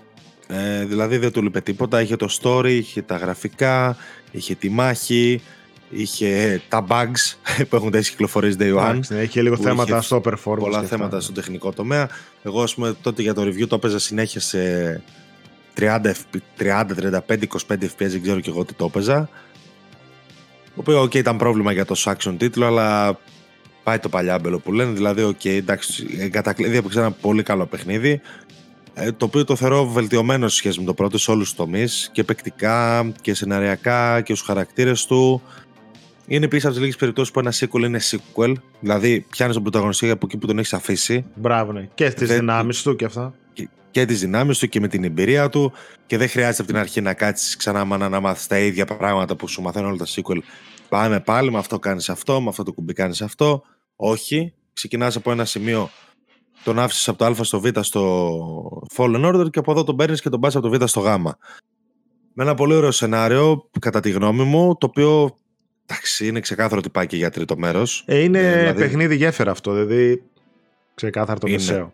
Είναι και, δηλαδή, εάν μπορεί να πει κάτι να το προσάψει κάποιος, είναι αυτό που λες και εσύ ότι είναι παιχνίδι γέφυρα, ότι και μένει χωρίς πραγματικό τέλος και ότι σε αφήνει κάπως με απορίες, ότι ξεκινάει πολλές ιστορίες που δεν ολοκληρώνει. Δηλαδή, αν το πάρεις μόνο του, μπορεί να απογοητευτείς ναι. από το σενάριο. Απλά έχοντας υπόψη ότι ανοίγει πράγματα για να στα κλείσει το τρίτο μέρος, εγώ ήμουν πολύ ικανοποιημένος από το ναι. σενάριο και επίσης έχει μια φανταστική σκηνή εκεί στον ναό. Δεν θέλω να σου πω κάτι που σκάνε ντου. Ε, το έκανε και στο πρώτο παιχνίδι αυτό το τρικ, το κάνει και στο δεύτερο. Φανταστικό και πάρα πολύ ωραίο όσον αφορά το lore του Star Wars. Για έναν φαν δηλαδή είναι ό,τι πρέπει. Εμένα μου άρεσε, έχετε δει μερικά σημεία που μου άρεσαν φανταστικά. Δηλαδή, αν μου έλεγες πες 10 σκηνές ε, από φέτος, από παιχνίδια που σου κάνουν εντύπωση, ε, σίγουρα το Jedi Survivor μέσα θα είχε μία-δύο. Και ένα boss fight εκεί πέρα έτσι που είχε που λέγαμε, ξέρω εγώ, next gen ε, κτλ. Ε, εμένα μου άρεσε πάρα πολύ το Jedi Survivor. Μένα μου είχε αρέσει πάρα πολύ και το Fallen Order βέβαια, το οποίο το είχα παίξει μάλιστα και αρκετά αργότερα. Οπότε ήταν βελτιωμένο. Το Survivor, αν θυμάμαι καλά, μετά από μήνες ε, το φτιάξαν αρκετά. Δηλαδή και το performance mode και τα λοιπά, έτσι κάνουν αρκετό ναι. rebuild. Τους πήρε καιρό δυστυχώς, αλλά ναι. Τους πήρε καιρό, αλλά αν κάποιος το παίξει τώρα, το παίξει σε μια πολύ καλύτερη μορφή από το παίξαμε εμείς. Μου άρεσε πολύ, πέρασα φανταστικά μαζί του. Εμένα μου αρέσει και ο χαρακτήρας και το lore και οι πλανήτες που πας και το Metroidvania στοιχείο και το πώς κινείσαι και το σύστημα μάχη. Όλο, όλο το σενάριο του και αυτό που είναι γέφυρα, ας πούμε, δεν με πείραξε γιατί το ήξερα. Ήξερα ότι από κάπου ξεκίνησα και κάπου στο επόμενο, ας πούμε, θα, θα καταλήξω. Α, απλά είναι από το παιχνίδι, ρε παιδί μου, που έκανε και δεν έκανε crack το top 5 μου. Δηλαδή είναι κοντά, είναι μέσα σε ένα top 10, αλλά είναι και από τη μέση και κάτω. Θα ήθελα πολύ, ας πούμε, να έπαιζα κάθε ένα-δύο χρόνια ένα Star Wars Jedi παιχνίδι. Είμαι σίγουρος ότι θα ευχαριστιόμουν από συνέχεια, αλλά δεν νομίζω ότι ποτέ θα ήταν μέσα στα top 3-5 ξέρω της χρονιάς που θα είχα παίξει. Τόσο πια άμα ήταν μια τόσο χάλια χρονιά. Αλλά είναι τα παιχνίδια που θεωρώ ότι πρέπει να παίξουν όλοι και θα τους αρέσει σίγουρα. Δηλαδή δύσκολα ναι, να είναι καλή συνταγή και ειδικά για fans του franchise. Mm-hmm. Δηλαδή σίγουρα δίνει αυτό επειδή φέτος είχαμε αυτό το παράδοξο. Είχαμε κυκλοφορίες για πολλά μεγάλα franchises, γνωστά IPs. Και ρωτάνε, ας πούμε, μπορώ να παίξω το Hogwarts χωρίς να έχω δει τα Harry Potter ή το Jedi Survivor χωρίς να έχω παίξει τα. χωρίς να έχω δει τα Star Wars. Και σε δύο περιπτώσεις θα πω ναι, αλλά και σε δύο περιπτώσεις θα πω ότι είναι μισή εμπειρία. Ε, είναι τελείως διαφορετικό να είσαι φαν mm-hmm. για αυτά τα παιχνίδια. Και σίγουρα θα πρότεινα σε κάποιον που θέλει να ασχοληθεί με τα, με τα Jedi να κάνει μια δοκιμή να δει τις ταινίες. Δηλαδή είναι εκεί έξω. Είναι... Δεν υπάρχει λόγος να μην γίνει μια δοκιμή. OK. Okay. Ναι. Αλλά αυτό είναι γενικότερο σχόλιο. Πολύ ωραίο παιχνίδι, ναι. Mm, Απρίλιος. Όχι, Μάιος. Μάιος, ναι. Age of Wonders 4. Εγώ θα πω γιατί σίγουρα το προσπεράσεις. Το οποίο βγήκε. Σίγουρα το προσπεράσει, δεν ξέρω καν τι είναι. Έχει βγει και στο PlayStation 5, αλλά εντάξει είναι κυρίως παιχνίδι PC. Ε, να πούμε την αλήθεια. Το οποίο πήρε εξαιρετικές βαθμολογίες, αν δεν κάνω λάθος. Ε, το έχω στο PC και είναι ένα παιχνίδι το οποίο είναι third based, να σου το πω, strategy, κάπως έτσι. Ε, το στοιχείο του στο φανταστικό όλο αυτό, το λέει τώρα και ο τίτλος Age of Wonders. Πολύ καλό παιχνίδι, απλά δεν ξέρω στην κονσόλα πόσο εύκολα μπορεί κάποιος να το παίξει. Είναι καρφωτά για PC όπως και κάτι Civilization και τα λοιπά βγαίνουν στις κονσόλες. Ε, είναι αλλιώς πώς να τα παίξεις στο PC. Δεν ξέρω δηλαδή πόσο καλό είναι το port. OK, okay, ναι. Εντάξει, δεν ξέρω καθόλου. Δεν έχω ιδέα ούτε καν το είχα ακούσει, να σου πω αλήθεια. Ναι, όχι, Εγώ, το πρώτο, εγώ το πρώτο παιχνίδι που συναντώ που με ενδιαφέρει είναι στα δεύτερα μισά του μήνα. Ε, είναι το Humanity. Ε, το πιο, οποίο Humanity... Πιο πριν από ό,τι βλέπω έχει αδιάφορες κυκλοφορίες ή κάτι ports κτλ. Και εγώ αυτό ναι, ναι. βλέπω. Ε, το Humanity είχε μπει day one στο PS Plus Extra από τις πολύ πολύ πολύ καλές προσθήκες υπηρεσίας αποδείχθηκε φέτος το Humanity το οποίο είναι ένα puzzle ένα πανέμορφο puzzle παιχνίδι που θυμίζει τα Lemmings στην οτροπία που μεταφέρει έναν όχλο και πρέπει να τους πας από συγκεκριμένα σημεία και να μην σου πεθάνουν όλοι κτλ. Είναι πάρα πολύ ωραίο puzzle. Εγώ δεν αρέσκομαι στα puzzle αλλά αυτό το έπαιξα με δυσκόλεψε πάρα πολύ έδωσα ώρες Όμως μου άφησε κάτι πάρα πολύ ωραίο, πολύ αξιομνημόνευτο αυτό. Ε, είναι απαιτητικό, αλλά παιδιά είναι στο έξτρα αξίζει μια δοκιμή το Humanity. Το Humanity πολύ ενδιαφέρον κόνσεπτ και πολύ έξυπνος σχεδιασμός. Πολύ έξυπνος σχεδιασμός, πραγματικά. Ναι. Και Tin Hearts την ίδια μέρα. Ναι. Το οποίο Tin Hearts και αυτό εντωμεταξύ νομίζω ότι είναι κάτι τι είναι, πώς ακριβώς είναι. Και αυτό νιώθω ότι έχει μια νοοτροπία Lemmings. Δεν είμαι puzzle σίγουρος. Puzzle platformer δεν είναι έτσι απλά. Απλό puzzle platformer είναι. Νομίζω, ναι. ναι okay. Μπορεί, αλλά πήρε πολύ καλό μετακρίτη και αυτό όπως και το Humanity. Το Humanity νομίζω έχει 85. Ε, το Tin Hearts και αυτό πήγε πολύ καλά. Και ναι. ήθελα να το δοκιμάσω και έβγαλε και έκδοση και για το VR. Νομίζω, και για το VR, ναι. μπράβο, ναι, ναι. Αργότερα βγήκε αυτή. Ε, άλλη VR κυκλοφορία ήταν το 17 Μαΐου το Another Fisherman's Tale mm-hmm. καλού κυκλοφορία και για το VR αυτό. Red Matter 2, επίσης πολύ καλή κυκλοφορία για το VR. FPS είναι αυτό. Lego 2K Drive, το οποίο το είδαμε στο PS Plus τον προηγούμενο μήνα. Αυτό πέρασε και δεν ακούμπησε νομίζω. Και μάλιστα περιμένουμε και Lego Soccer, κάτι τέτοιο. Αλλά ναι. Ναι. Uh, After Us από τους δημιουργούς του... Πώς το έλεγα εσύ, του Arise a Simple Story είναι. Νομίζω από αυτούς είναι. Δεν έχω ιδέα. Νομίζω από αυτούς είναι το Arise a Simple Story, το οποίο είναι ένα πολύ ωραίο indie και το After Us, το οποίο δεν πήρε τις ίδιες βαθμολογίες με το προηγούμενο παιχνίδι, αλλά πήρε, έχει μια απήχηση και θεωρώ ότι αξίζει. να το δείτε. Εμένα είναι wishlist μου και αυτό είναι σε έκδοση τώρα εντωμεταξύ. Ανάθεμα και ε, να δω πότε θα τα αγοράσω και θα τα παίξω όλα αυτά. Τέλος πάντων, δείτε το, το After Us. Το τέτοιο είναι ωραίο που είχε βγει 23 Μαΐου είναι wishlist και μπορεί να είναι μέσα σε αυτά που θα χτυπήσω τώρα το Star Trek Resurgence το οποίο είναι φάση Telltale παιχνίδι στον κόσμο του Star Trek και λένε ότι είναι φοβερό δεν έχω καμία επαφή με Star Trek γάμο. Αυτό είναι το κακό ότι ξέρεις το franchise δεν είναι τόσο π.χ. να ήταν Star Wars something ξέρω εγώ αλλά λένε ότι έγινε φοβερή δουλειά, πολύ καλή ιστορία λέει και σαν τύπου Telltale παιχνίδι ότι είναι εξαιρετικό. Σε σχέση με το Expanse που για μένα ήταν απογοήτευση. Ε, αυτό λένε τα καλύτερα και κυκλοφόρησε σε μια τιμή τύπου 30 κάτι έξω. Τώρα, ας πούμε, κάνει 20 ευρώ, 20 κάτι εκτόσεις, κάπως έτσι. Δηλαδή είναι αρκετά χαμηλή η τιμή του. Αλλά είναι τύπου Telltale παιχνίδι, έτσι. Δηλαδή διάλογος, action με αποφάσεις κτλ. Αλλά ίσως είπαν στο Star Trek εγώ σίγουρα το παίξω, γιατί κάποιοι δεν θα ακούσετε για αυτό μέσα στη νέα χρονιά. Να το πω. Ρίξα. Θα, θα το πω. The Lord of the Rings Gollum. Έτσι. Το οποίο νιώθω, το, νιώθω ότι αξίζει ένα συγγνώμη από την κοινότητα γιατί με αυτά που βγήκαν μετά το Gollum φαντάζει εντάξει, παίζεται. εντάξει, μια χαρά. Του είχα βάλει δύο τότε και είχα ζητήσει το... το. Εκείνο το meme με τον uh, Θάνος. Που λέει ναι. Perhaps a tribute του Χάρσλι. Του Χάρσλι, ναι. Ε, το οποίο όταν το έπαιξα είπα ότι ένα σκουπίδι, ένα ελεηνό πράγμα κτλ. Και, και μετά βγήκαν κάτι παιχνίδια μέσα στη χρονιά που θα αναφέρομαι και αργότερα. Που τουλάχιστον λες ότι τουλάχιστον τον Gollum κάτι είχαν στο μυαλό τους να κάνουν οι άνθρωποι. Τουλάχιστον έφτιαξαν παιχνίδι. Δεν κορόδεψαν τον κόσμο, απλά έβγαλαν ένα κακό παιχνίδι. Δεν τους βγήκε. Οι άνθρωποι είναι, λάθη συμβαίνουν. Εντάξει, τραγελαφική περίοδο και τον κόλλο μου δυστυχώς. Κακό, πολύ κακό. Εμένα με τρολάρωνε ακόμα στα, στα social για τον κόλλο Γιατί είχα πέσει πολύ έξω τότε στο ότι ναι. μπορεί να είναι και καλό. Και νομίζω ήταν ε... να βγει και sequel το οποίο ακυρώθηκε εν τέλει και δεν ξέρω. Εδώ το στούντιο σταμάτησε να βγάζει παιχνίδια. Ναι. Εν τέλει και σταμάτησε να αναπτύσσει, έγινε publisher. Τόσο, τόσο κακό.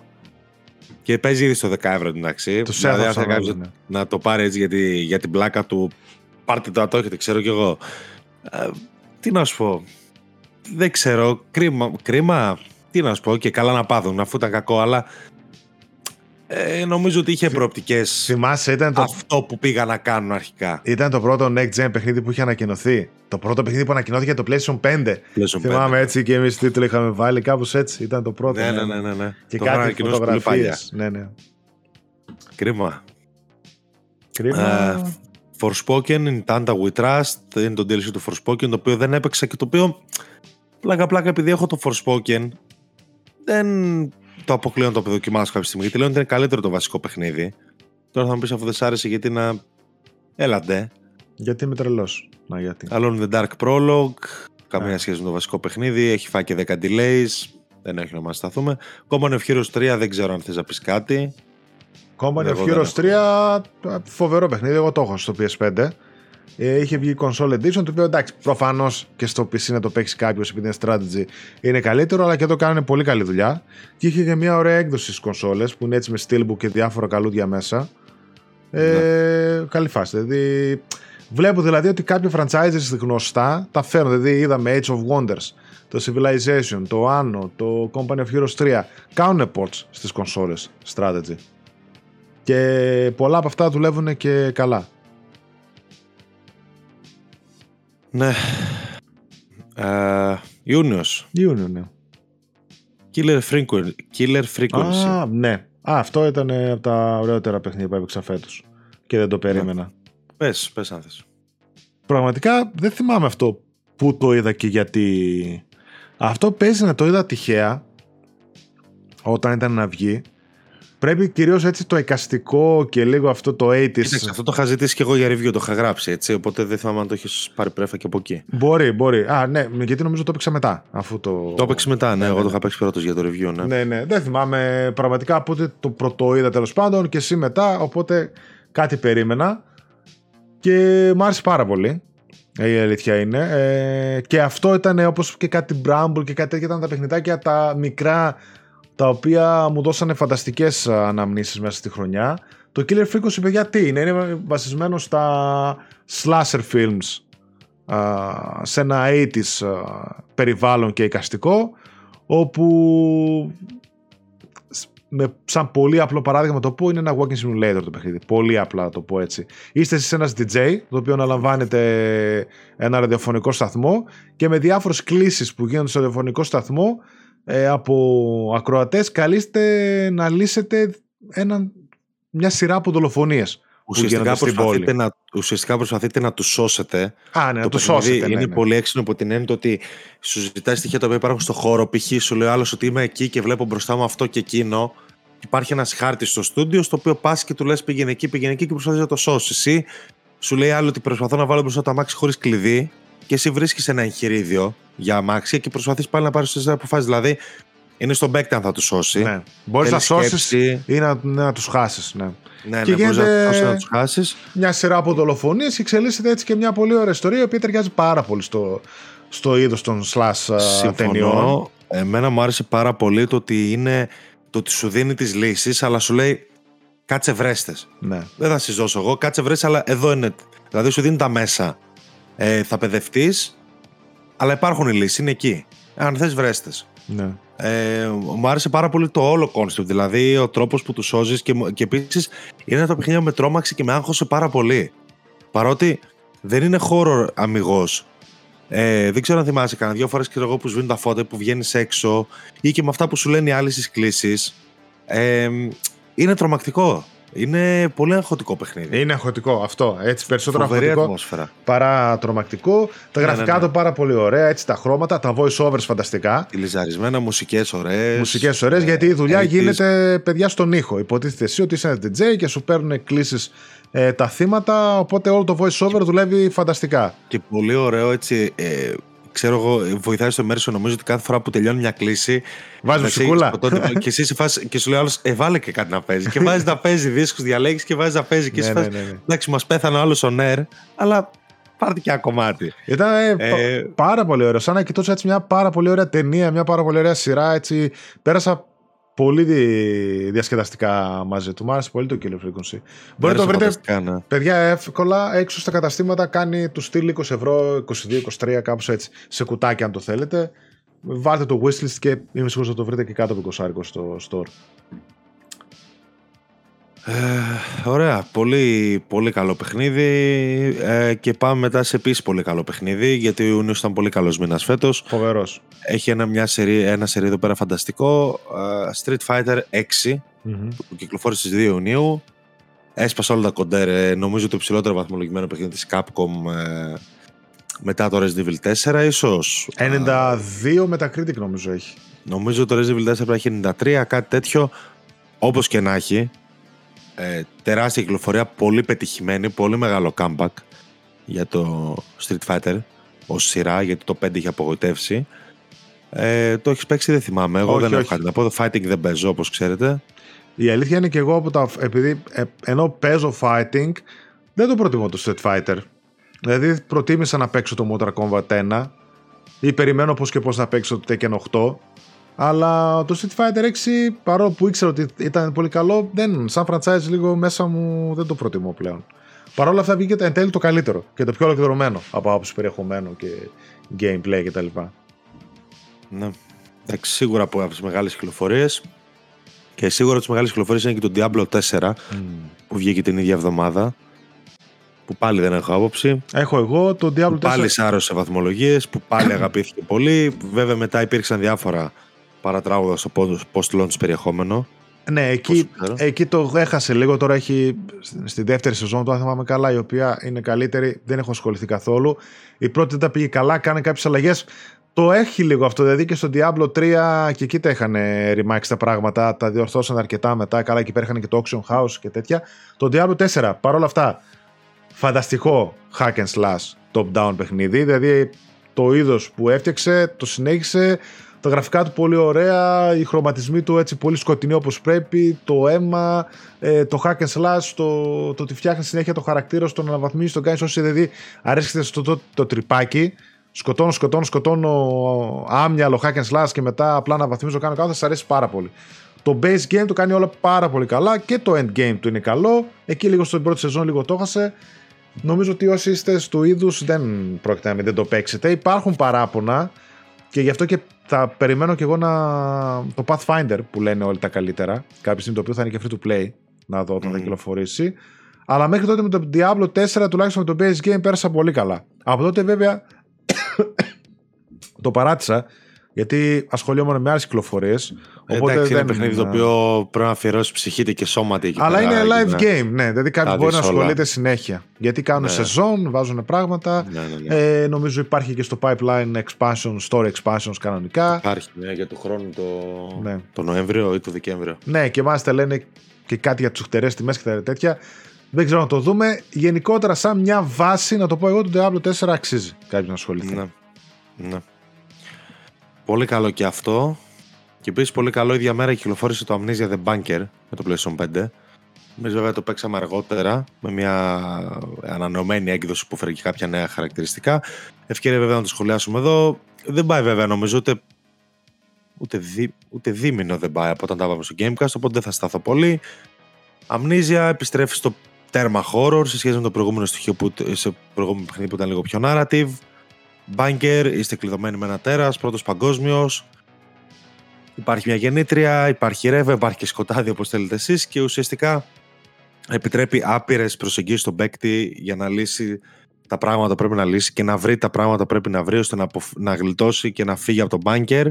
Ένα παιχνίδι πάρα πολύ τρομακτικό. Τουλάχιστον μέχρι να μάθω τα αδύναμα σημεία του αντιπάλου και τα cheats τύπου που μπορείτε, τα exploits βασικά μπορείτε να χρησιμοποιήσετε. Εμένα μου άρεσε πάρα πολύ, με τρόμαξε πάρα πολύ, με άγχωσε πάρα πολύ και είναι ένα μνήζια το οποίο προτείνω εύκολα. Δηλαδή, εντάξει, εμένα μου άρεσε και η προηγούμενη στροφή της σειράς που το είχε πάει στο Rebirth λίγο πιο story heavy. Εδώ πέρα δεν έχει ιστορία, έχει διάβασμα, ατελείωτο κτλ. Ξέρετε κλασικά με τα notes να μάθει τι έγινε. Πολύ ωραίο παιχνίδι όμως. Πολύ ωραίο horror παιχνίδι. Uh, μετά. Τι έχουμε μετά. Ε, MotoGP 23, OK, okay, εντάξει. Okay, ναι. Grey Hill Incident, το οποίο ήταν απίστευτη πατάτα. Ναι, ε, τι ήθελα να σου πω κάτι. Α, ωραία. Λοιπόν, ναι, είχα παίξει ένα παιχνιδάκι το οποίο δυστυχώς δεν το τερμάτισα. Το άφησα στη μέση, το είχα παίξει στο Game Pass στο PC.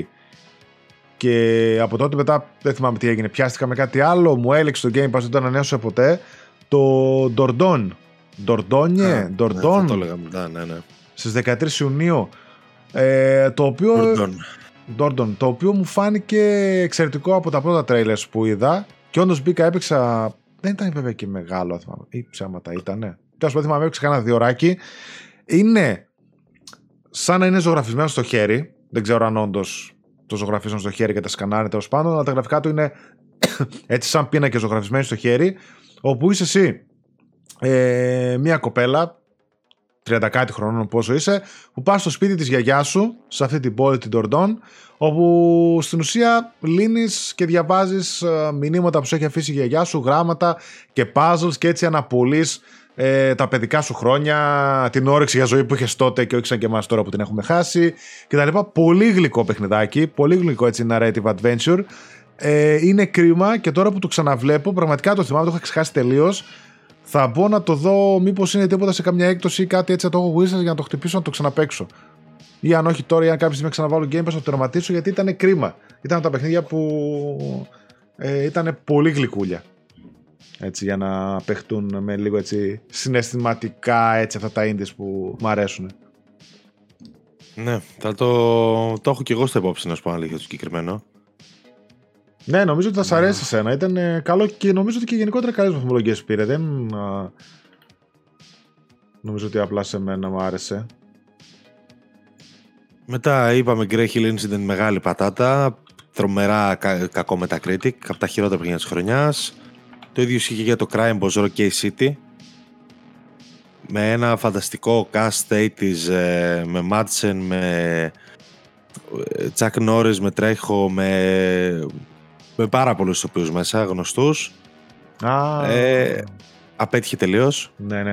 Ε, δεν ήταν καλό. Ήταν ε, μια ένα κράμα payday με διάφορα άλλα παιχνίδια έτσι multiplayer co δεν πήγε καλά, το cast πήγε χαμένο, το παιχνίδι δεν έχει καλά objectives, δεν είχε καλό matchmaking, τέλος πάντων του έλειπαν πολλά πράγματα από τα κακά της χρονιάς.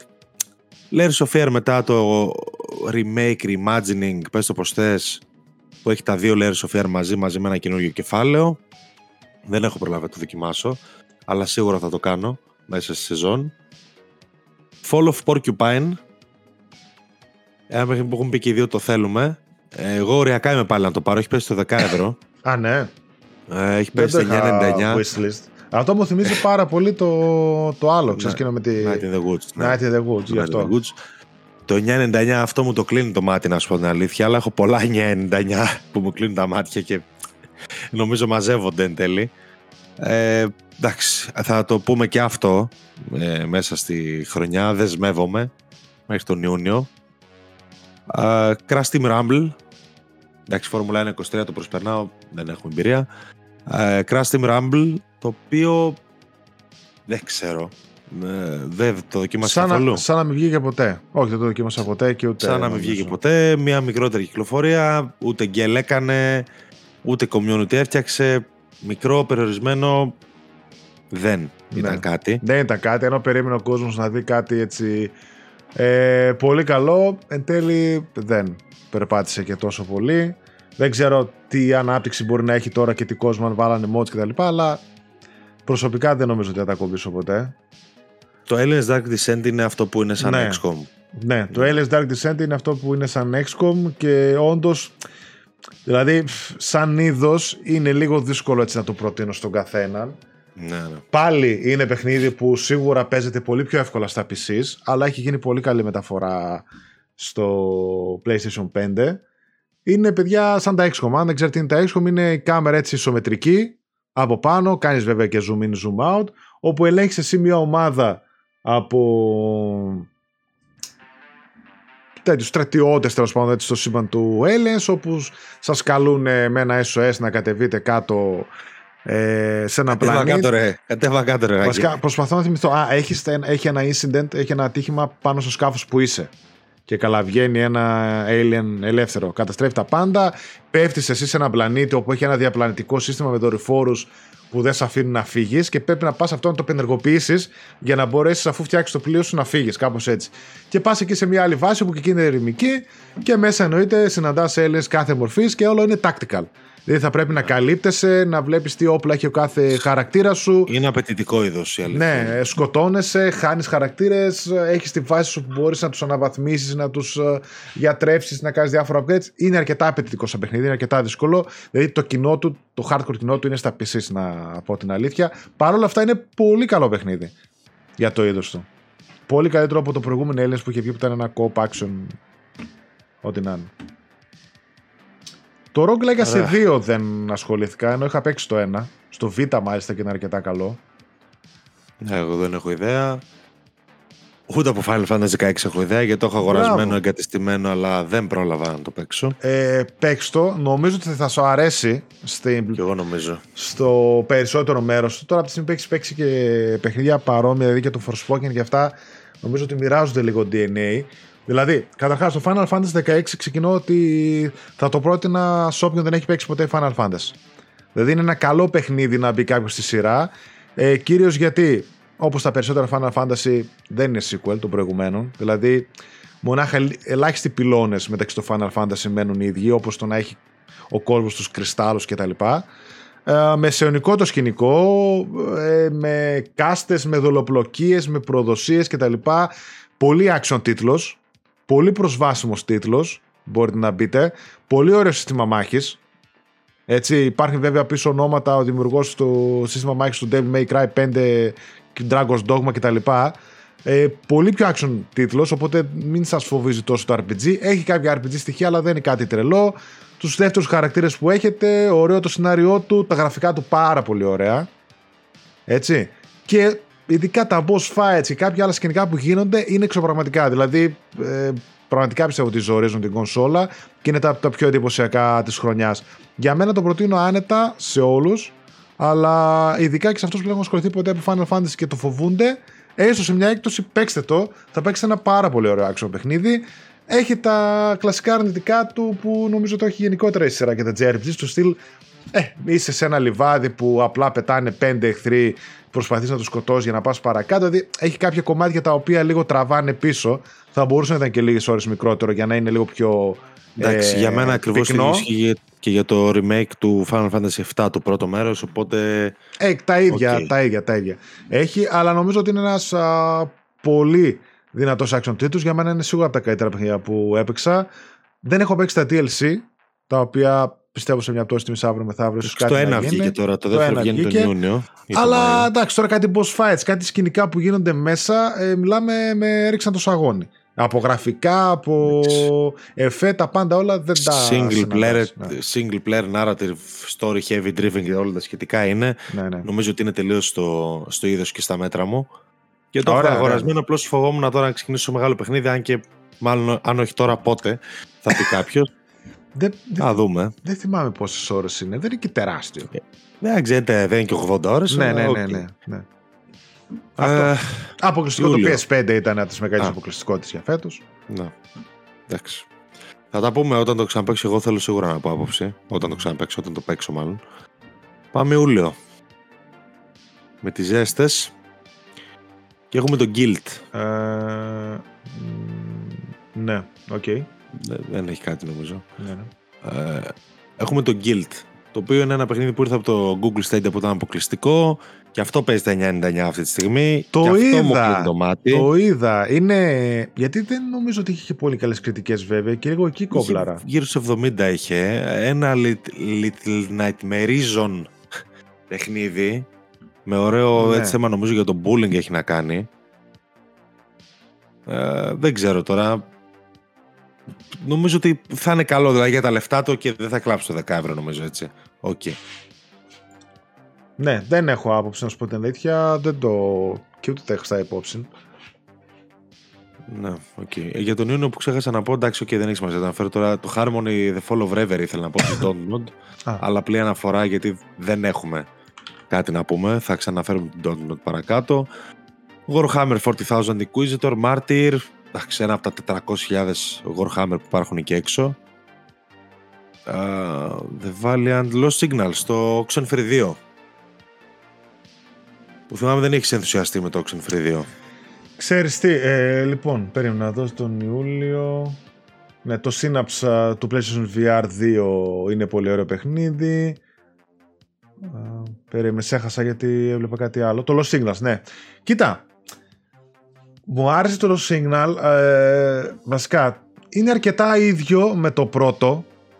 Δηλαδή, όσοι έχετε παίξει το Oxenfree και σας άρεσε, σίγουρα θα παίξετε το Oxenfree 2 Lost Signals. Ε, δεν υπάρχει περίπτωση. Δηλαδή, σας το συστήνω ανεπιφύλακτα. Από εκεί και πέρα, εγώ περίμενα κάτι καλύτερο, να το πω την αλήθεια, κάτι πολύ περισσότερο από ό,τι ήταν το ένα. Που το ένα για μένα ήταν από τα αγαπημένα μου indies τότε, όταν το έπαιξα.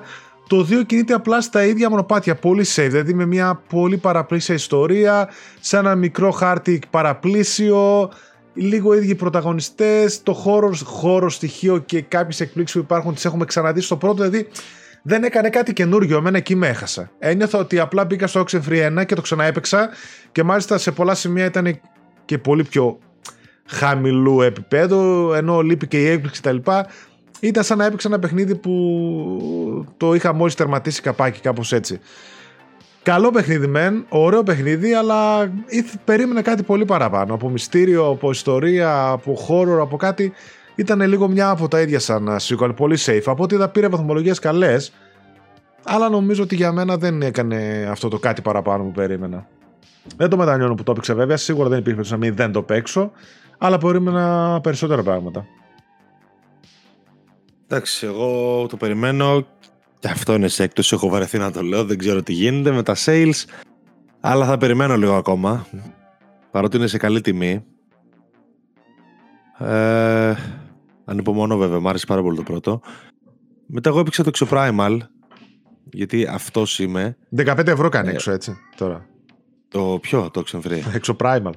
Α, είπα, γιατί και το Exoprimal τόσο κάνει. Στα καταστήματα, έτσι, 15 ε, ευρώ. Έχει πέσει στα τάρτα. Exoprimal ναι, δεν καταλαβαίνω τι πήγε να κάνει Capcom. Εκεί έπαιξε ένα παιχνίδι που για λίγο ήταν διασκεδαστικό, αλλά για κάποιο λόγο διαρκούσε 20 ώρες. Δηλαδή για να τελειώσει το main story χωρίς καν να πας για grinding ή κάτι τέτοιο, γιατί το παιχνίδι είναι ένα grinding από μόνο του. Εντάξει, εμένα δεν μου άρεσε. Τώρα πολλοί πήγαν να το εκθιάσουν γιατί τους μπήκε και στο Game Pass και πρέπει να το κάνουν αυτό μια φορά το μήνα με τους εαυτούς τους. Ε, δεν ήταν καλό παιχνίδι για μένα. Ήταν μέτριο παιχνίδι με μια βάση που μπορεί να λειτουργήσει αλλά από μια εταιρεία που έπαιξε να φτιάχνει live service. Δηλαδή αυτό το πράγμα, μία που το παίξαν, όσοι το παίξαν και μία που ξεχάστηκε. Και παρότι το gameplay ήταν ωραίο, διασκεδαστικό, δηλαδή είχε, είχε ιδέες, αλλά όχι να παίζω 15 φορές κάθε φορά την ίδια πίστα με τους ίδιους γύρους, με τους ίδιους εχθρούς για να πάρω ένα κάτσιν ενός λεπτού. Δεν αξίζει τον κόπο μου στο κάτω-κάτω. δεν ξέρω αν έχεις κάτι άλλο Μέχρι τις 20 του μήνα. Έχω ένα παιχνίδι το οποίο δεν το έχω παίξει και μου είχε αρέσει όταν είχε. Το Viewfinder. Το οποίο φαίνεται καλό. Πού είναι αυτό που το. Α, 18, 18 ναι. Ιουλίου. Ναι, ναι, ναι. Πολύ ιδιαίτερο εργάμο. Το δεν ξέρω αν θα μ' αρέσει. Ναι, το είχα δει και εγώ έτσι με. Από αυτά τα παιχνίδια που ξέρεις. Λες τώρα ή θα μ' αρέσει πολύ ή καθόλου. Δεν ναι. ξέρω.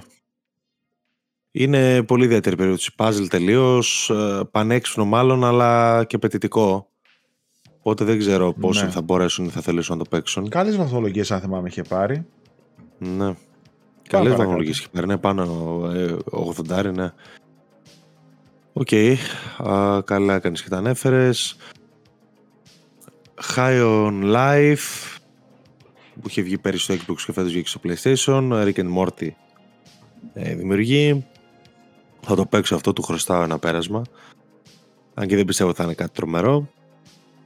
Remnant 2 ένα από ό,τι φάνηκε από τα καλύτερα παιχνίδια της χρονιάς. Ναι, αλλά αυτό παίζει να ήταν έκπληξη. Όχι, παίζει, είναι έκπληξη. Είναι έκπληξη το πόσο καλό ήταν. Δηλαδή και το πρώτο είχε κάποιες στιβαρέ βάσεις και είχε και κόσμο κτλ. Αλλά εδώ πέρα τρελάθηκε ο κόσμος που του άρεσε το ένα.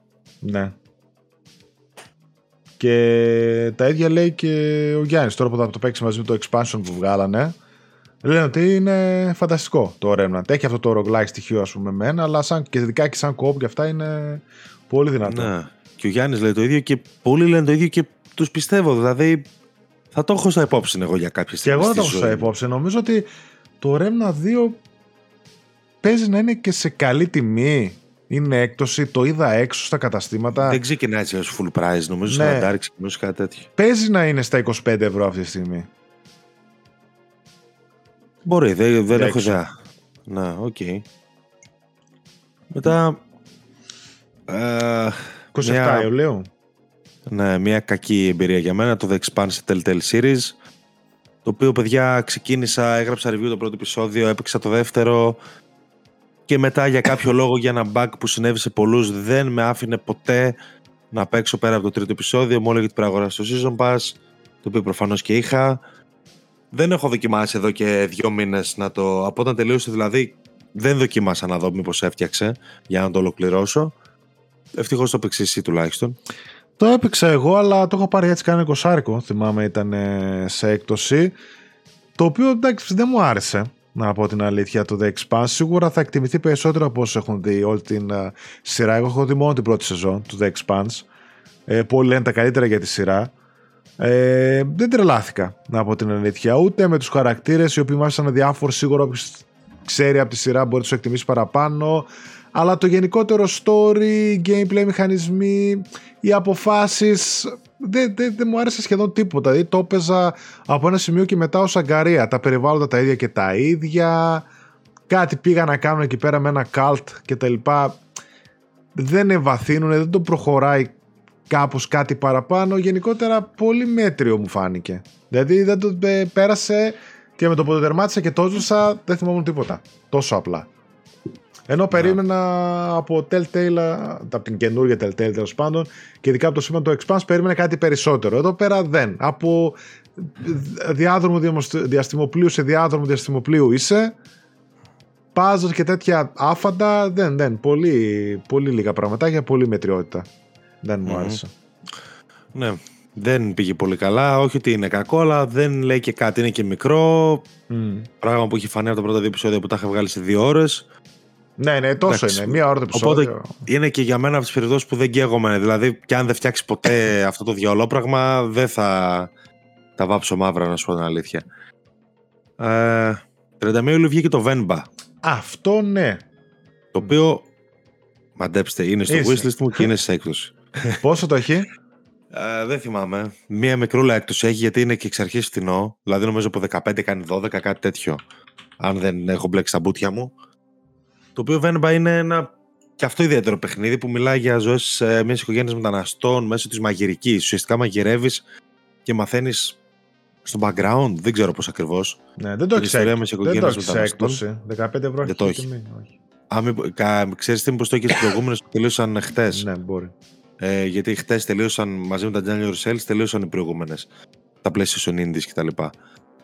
Ε, το είχε πάντως. Τέλος πάντων. Ναι, ε, πολύ ιδιαίτερο παιχνίδι με πολύ ωραία θέματα, ε, με ωραίο Metacritic. Δεν το έχω παίξει ακόμα, αλλά νομίζω ότι και αυτό θα αναφερθεί ξανά σε εκπομπή μέχρι το καλοκαίρι. Ναι, είναι στο PC ειδικά, το έχουν από τα, στα καλύτερα indies της χρονιάς. Ναι, Ανάμεσα. και είναι και στο Game Pass το παίξαν πολύ, μέσω Game Pass.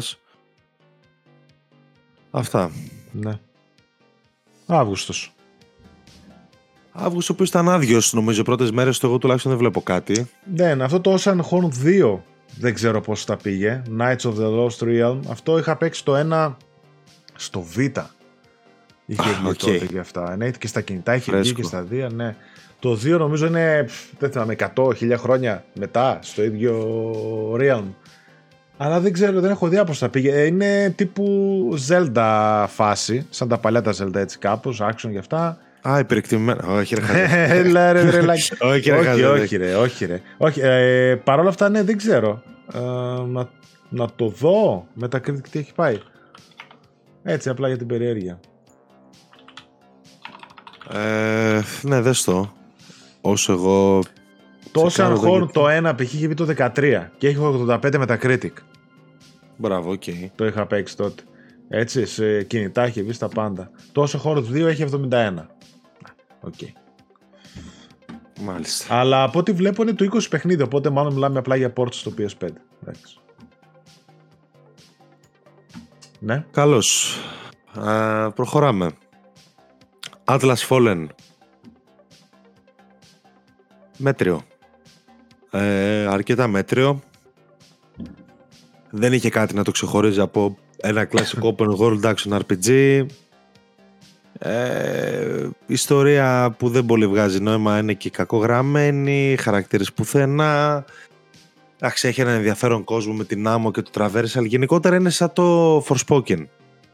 Δηλαδή παίζει καλά, ε, το αισθάνεσαι καλά στο χειριστήριο, αλλά δεν έχει κάτι άλλο να πει. Δεν έχει να αφήσει σενάριο, δεν έχει να αφήσει χαρακτήρες, δεν έχει να αφήσει αφήγηση, δεν έχει να αφήσει πολλά πράγματα. Δεν ήταν κάτι ιδιαίτερο. Εντάξει, δεν είναι ότι δεν θα αρέσει και σε κόσμο να το παίξει, αλλά σίγουρα έχετε παίξει καλύτερα παιχνίδια και έχετε καλύτερα να παίξετε. Ε, Stray Goats μετά, The Role Playing yeah. Ναι, Musical. Το Quake 2 Remastered ήταν επίσης την ίδια μέρα που λένε καλή δουλειά ότι έγινε. Τώρα okay. Τα δίνουν και τζάβα αυτά, δηλαδή 3, 4, 5 ευρώ. Δεν θυμάμαι σε εκτός, έτσι τα βρίσκουμε στο PlayStation 5. Νομίζω ότι κάτι ακούγεται για το Epic Games Store ότι θα τα δώσει κάποια στιγμή τζάμπα τώρα που δίνει κάτι παιχνίδια. Δεν ξέρω να ναι. τα δω. Το Stray Goats εγώ που έπαιξα, The Role Playing Musical, το οποίο είναι αυτό που λέει ο τίτλος του, είναι ένα musical με βασισμένο σε χαρακτήρες που απορρέουν έτσι από την ελληνική μυθολογία. Και είναι όντως αυτό, δηλαδή είναι ένα musical το οποίο το έχουν κάνει παιχνίδι. Εσύ, μία, δεν θυμάμαι τώρα πώς λέγεται, πρωταγωνίστρια, που ανήκει σε ένα rock band, φεύγεις από εκεί, έρχεται σε βρίσκει μία θεά η οποία πεθαίνει στα χέρια σου και σου μεταδίδει το θείο δώρο να μπορείς να τραγουδάς και να επηρεάζει τα συναισθήματα των άλλων. Και το όλο παιχνίδι είναι με δυσδιάστατα γραφικά, όμορφα γραφικά, ωραία, αλλά ψηλοστατικά. Δηλαδή, απλά ίσως να κουνέται λίγο το στόμα από εδώ από εκεί, τα backgrounds και τα χαρακτήρες μένουν στατικοί. Και εξήγησε μια ιστορία το να βρεις ποιος και γιατί σκότωσε όλα αυτά και αποδεικνύεται, ξέρω εγώ, ότι ε, παράλληλα με το δικό μας κόσμο, ανάμεσά μας ζουν και οι θεοί με ανθρώπινη μορφή. Έτσι, η ήρα, ο ένας, ο άλλος κτλ. Εξελίσσεται ένα story, αλλά δεν τρελάθηκα να πω την αλήθεια. Έχει και ο μηχανισμός του είναι το ότι πρέπει συνέχεια να τραγουδάς και να επιλέγεις τους στίχους και καλά για να επηρεάσει την απόφαση του άλλου και να κάνεις branch το δέντρο των αποφάσεων, ας το πούμε έτσι, οι διάλογοι. δεν τρελάθηκα, να σου πω την αιτία. Αρκετά ιδιαίτερο σαν παιχνίδι. Κάτι πήγε να κάνει. Έχει μέσα πολύ γνωστούς ε, voice actors, τους οποίους δεν θυμάμαι τη στιγμή, ε, που τραγουδάνε. Εντάξει, δεν μας χρειάζεται να μείνουμε άλλο τώρα. Ναι, ναι. ναι, ναι. Ε, Moving Out 2. Ωραίο αυτό. Ίδιο με το ένα διασκεδαστικό, παρεΐστικο. OK. Okay. Mm-hmm. Αλλά ίδιο με το ένα. Green Hell. Μπήκε ένα survival. Είναι και στο PS Plus, έτσι. Είναι στο PS Plus το Moving Out, ναι. Green Hell, ένα survival. Απαιτητικό για τους λάτρεις του είδους νομίζω είναι καλό. Σαν το Gambit The Cursed Crew πήρε καλές κριτικές. Νομίζω έκλεισε αυτό το studio. Εντάξει, μετά πρόλαβε, έβγαλε το παιχνίδι και μετά έκλεισε. Ναι, και έχει πάρα πολύ ψηλές κριτικές αυτό. Έχει, ναι, γι' αυτό το αναφέρω. 85 κάτι τέτοιο. Ναι. Uh, The Texas Chainsaw Massacre. Ένα παιχνίδι που εγώ συνεχίζω. Α, δεν ξέρω, το Wayfinder δεν είναι κάτι ιδιαίτερο, δεν είναι; Δεν νομίζω. νομίζω. Όχι. Ναι, The Texas Chainsaw Massacre, ένα παιχνίδι που εγώ προσωπικά πέρασα πάρα πολύ ωραία μαζί του. Νομίζω ότι είναι η καλύτερη προσπάθεια μέχρι τώρα αυτού του asymmetrical multiplayer ε, survival, πέτε το όπως θέλετε, horror που κάνει και το Dead by Daylight και το Friday the 13th και το Evil Dead και όλα αυτά. Νομίζω ότι είναι αγαπημένη προσπάθεια. Πολύ καλοφτιαγμένο παιχνίδι, πολύ καλωστημένο. Με μόνο αρνητικό το λίγο περιεχόμενο το οποίο δεν ξέρω αν είναι αρκετό για το παιχνίδι να διατηρήσει την κοινότητά του. Άσχετα που έχει βγάλει ήδη κάποια updates. Okay. Ε, καλό, Καλό παιχνίδι. Αν, αν θέλετε δηλαδή και κάτι με την παρέα σας, παίξτε το. Smurfs Card, ok, δεν ασχολούμαστε. Humankind, δεν έχω άποψη. Δεν έχω ιδέα πώς θα πήγε αυτό. Ναι, ούτε εγώ. For Για Souls. το For Souls έχουμε ιδέα πώς θα πήγε. Ναι, ναι. ε, Στο Θεό. Από με, μεγάλη απογοήτευση και για τους δύο. Ναι, ναι. Εγώ βέβαια το είχα δει λίγο να έρχεται. Αλλά όχι σε αυτό το βαθμό. Δηλαδή είναι ένα παιχνίδι με τρομερό voice cast με Troy Baker και Roger Clark και σε ένα διαστημικό σταθμό. Ωραία γραφικά, Ανδρέα Legend 5. Με ένα πανέμορφο τεχνικό τομέα, βασικά οπτικό τομέα, γιατί τεχνικά έχει θέματα με το, με το frame rate. Ε, ναι, πανέμορφο, μια ιστορία μυστηρίου, χώρο κτλ. Αλλά δεν είναι καν παιχνίδι στην πραγματικότητα. Δηλαδή είναι πολύ κοντά στην ε, εμπειρία μιας ταινίας. Κάνεις ελάχιστα πράγματα. Δηλαδή λιγότερα από όσα κάνεις σε παιχνίδια τύπου Telltale. Εδώ κάνεις ακόμα λιγότερα. Ε, δεν μπορείς να επηρεάσεις το story. Έχει το οποίο story από μόνο του δεν λέει τίποτα. Δηλαδή ξεκινάει πολύ ωραία με ένα μυστήριο και ξαφνικά όταν αρχίζεις να ξετυλίγεται λες τι διάολο. Ε, και, και τρέχει και πολύ. Τελείωσε το παιχνίδι και δεν είχα καταλάβει ποιο ήταν το πρόβλημα. Δηλαδή γιατί; Ναι, ναι γιατί, ναι, δεν, δεν σου λέει ποτέ το παιχνίδι. Γιατί συμβαίνει αυτό, είναι ένα κάποιος που κάτι έπαθε. ναι, αλλά γιατί; Ε, απογοήτευση μεγάλη. Καμία ουσία. Δηλαδή το παιχνίδι πραγματικά είναι, είναι ο ορισμός του ανούσιου για μένα. Παρά τα γραφικά, την ατμόσφαιρα, τον ήχο, τα voice acting, ε, το οποίο είναι το κέλυφος, όλα τα άλλα είναι τίποτα. Ναι. Δυστυχώς και για μένα το ίδιο ισχύουν. Δεν θα αναλωθούμε παραπάνω σε αυτό. Απογοήτευση, ναι. μικρό, θύμιζε απλά. Ε, θα έπρεπε να είναι απλά τα πρώτα 1, 2, 3 chapters σε ένα παιχνίδι, το 15 chapters, ας πούμε, κάπως έτσι. Ακριβώς αυτό είναι. Είναι λες και παίζαμε ένα, ένα demo για ένα επερχόμενο παιχνίδι που θα έβαζε μηχανισμούς. Mm. Δηλαδή το παιχνίδι δεν έχει μηχανισμούς καν. Mm. Τέλος πάντων, πάμε παρακάτω. Η Mortal Sophivium απογοήτευσε από την έννοια ότι κανένας δεν το είδε ποτέ. Δηλαδή, ε, μηδενική πρόθεση. Μηδέν. Ε, Review στην Ελλάδα ποτέ και ούτε έξω είχε πάρα πάρα πολλά. Ε, τίποτα, παιχνίδι που πέρασε έτσι. Δηλαδή ήταν σαν αποφάσισε να το σκοτώσει, το έβγαλε και full price. Ήδη έχει πέσει στα 32, νομίζω, 32-35, κάτι τέτοιο. Ναι, ναι. Και είπαν και μόνο τους θα υπηρεσίες. Οπότε περιμένετε και παίξτε το εκεί. Το οποίο εγώ ακόμα το πιστεύω το μεταξύ. Δεν, δεν, δεν πρέπει να είναι κακό δεν, παιχνίδι. Δεν, μου φαίνεται ναι. δηλαδή. Ναι, ναι. Απλά Αλλά... πλέον θα το περιμένω να το παίξουν την υπηρεσία όταν μπει. Ναι, δεν έχει νόημα πλέον. Αυτό πάνε και οι ίδιοι. Blasphemous 2, εντάξει, ένα παιχνίδι που δεν έχουμε εμπειρία, αλλά και άρεσε σε πολλούς και πήρε καλές κριτικές, όπως και το ένα. Mm-hmm. Ride 5, ok. Firewall Ultra. Το Firewall Ultra ήταν απογοήτευση και μάλιστα κλείνει και το στούντιο τέλος της χρονιάς. Ναι, mm. ήταν απογοήτευση για το VR, το συγκεκριμένο. Mm-hmm. Τώρα, uh, Armored Core 6 Fires of Rubicon. Ναι. Αυτό είναι από τα καλύτερα παιχνίδια που έπαιξα φέτος ναι. μέσα στην πεντάδα μου, μπήκε άνετα. Ε, Κυρίως γιατί έχει φανταστικό gameplay. Δηλαδή είναι από αυτά τα παιχνίδια που όλα τα άλλα γύρω του ρε παιδί μου είναι απλά καλά. Δηλαδή τα γραφικά του απλά καλά, θα πω εγώ. Εντάξει, ήταν και cross-gen τίτλος, δεν φαίνεται ότι είναι περισσότερο PS4 παιχνίδι. Ε, ο σχεδιασμός των επιπέδων του, γενικότερα τα περιβάλλοντα, υπάρχουν κάποια εξαιρετικά σημεία, τα περισσότερα είναι απλά καλά. Ξέρω εγώ έτσι. Η αφήγησή του είναι ό,τι πιο απλοϊκό έχω δει από εποχής PlayStation 3. Μέσα από, λες και πώς ήταν το Metal Gear Solid που είχε μονάχα το, τον ασύρματο που μιλάς. Σε αυτά κάπως έτσι, με στατικές εικόνες, διάλογο μόνο κτλ. UI εποχής PlayStation 3. Αλλά ο πυρήνας του παιχνιδιού είναι φανταστικός. Δηλαδή τα mechs, το βάθος του μηχανισμούς στο, στο customization, το mechs, το πώς θα κάνεις το build σου. Α, οι μάχες, το action στοιχείο, το καλύτερο action παιχνίδι που έπαιξα φέτος ξεκάθαρα. Δηλαδή για μένα στο action παιχνίδι, στο action του σημείο, το θεωρώ άξιο και ελαφρώ καλύτερο δεν θα πω για το, με το Final Fantasy που έπαιξα. Boss fights φανταστικά. Το πιο δύσκολο boss fights ε, είναι το πρώτο και το τελευταίο. Βγάλε άκρη με From Software τώρα, έτσι. Ναι, OK, okay, κλασικά. Okay. Ε, Παρ' όλα αυτά η δυσκολία του δεν είναι κάτι τρελό. Δηλαδή το βγάζει μετά μια χαρά. OK, okay, δύο ώρες έφαγα στο πρώτο boss fights και άλλες δυο στο τελευταίο. Αλλά πολύ ωραίο άξιο παιχνίδι. Προτείνω να το παίξετε όλοι. Σίγουρα. Αλλά είναι αυτό που είπα ότι. Και πάλι είναι λίγο κλασική from, δηλαδή στα γραφικά, στα τεχνικό τομέα, φύγει στο ένα άλλο είναι λίγο έτσι φλού όλα και όλα πολύ basic. Αλλά ο πυρήνα του και το gameplay του λάμπει. Δεν το συζητώ. Περνάς, παιδί μου, διασκεδάζεις φανταστικά. Ωραία. Ε, να σου πω την αλήθεια, ίσως το δοκιμάσω εγώ κάποια στιγμή. Παρότι δεν έχει καμία σχέση με τη σειρά, αλλά λένε όλοι ότι. Ε, και εγώ δεν είχαμε σε. Δεν, δεν χρειάζεται. Ναι. Ε, Baldur's Gate 3. OK. Mm. Το GOTY. Το οποίο δεν έχουμε παίξει προφανώς. Δεν ναι, βρήκαμε τον χρόνο. Είναι από τα μεγάλα παιχνίδια που Κάποια στιγμή θα παιχτεί πάντως. Δεν, δεν μπορώ να τα αφήσω. δεν μπορώ να τα αφήσω. Αυτό, Alan Wake 2, ας πούμε, είναι κάποια από τα παιχνίδια τα μεγάλα που δεν έπαιξα φέτος. Ναι. Κι εγώ. The Making of Karateka, το οποίο πρόσφατα το είπαμε στο Gamecast. Το είπες, ναι, το είπες. Το είχα δει από εδώ, έχει το στυλ, είναι πάντα μέσα στα καλύτερα παιχνίδια της χρονιάς.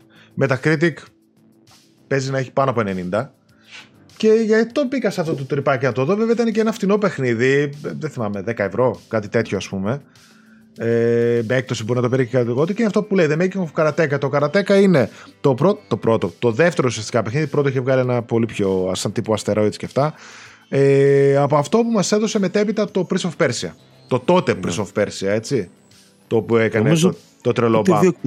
Δύο εκπομπέ πέρασαν από όταν το πες. Ναι. Το Karateka είναι το προηγούμενο το οποίο ήταν από τα πρώτα παιχνίδια που είχε αυτό λίγο έτσι την κινηματογραφική αφήγηση, λίγο cinematic, λίγο φανταστικό animation με rotoscoping, δηλαδή φωτογραφίες σε σένα που κάνεις κινήσεις και μετά τις περνάω για να κάνω το animation, έτσι.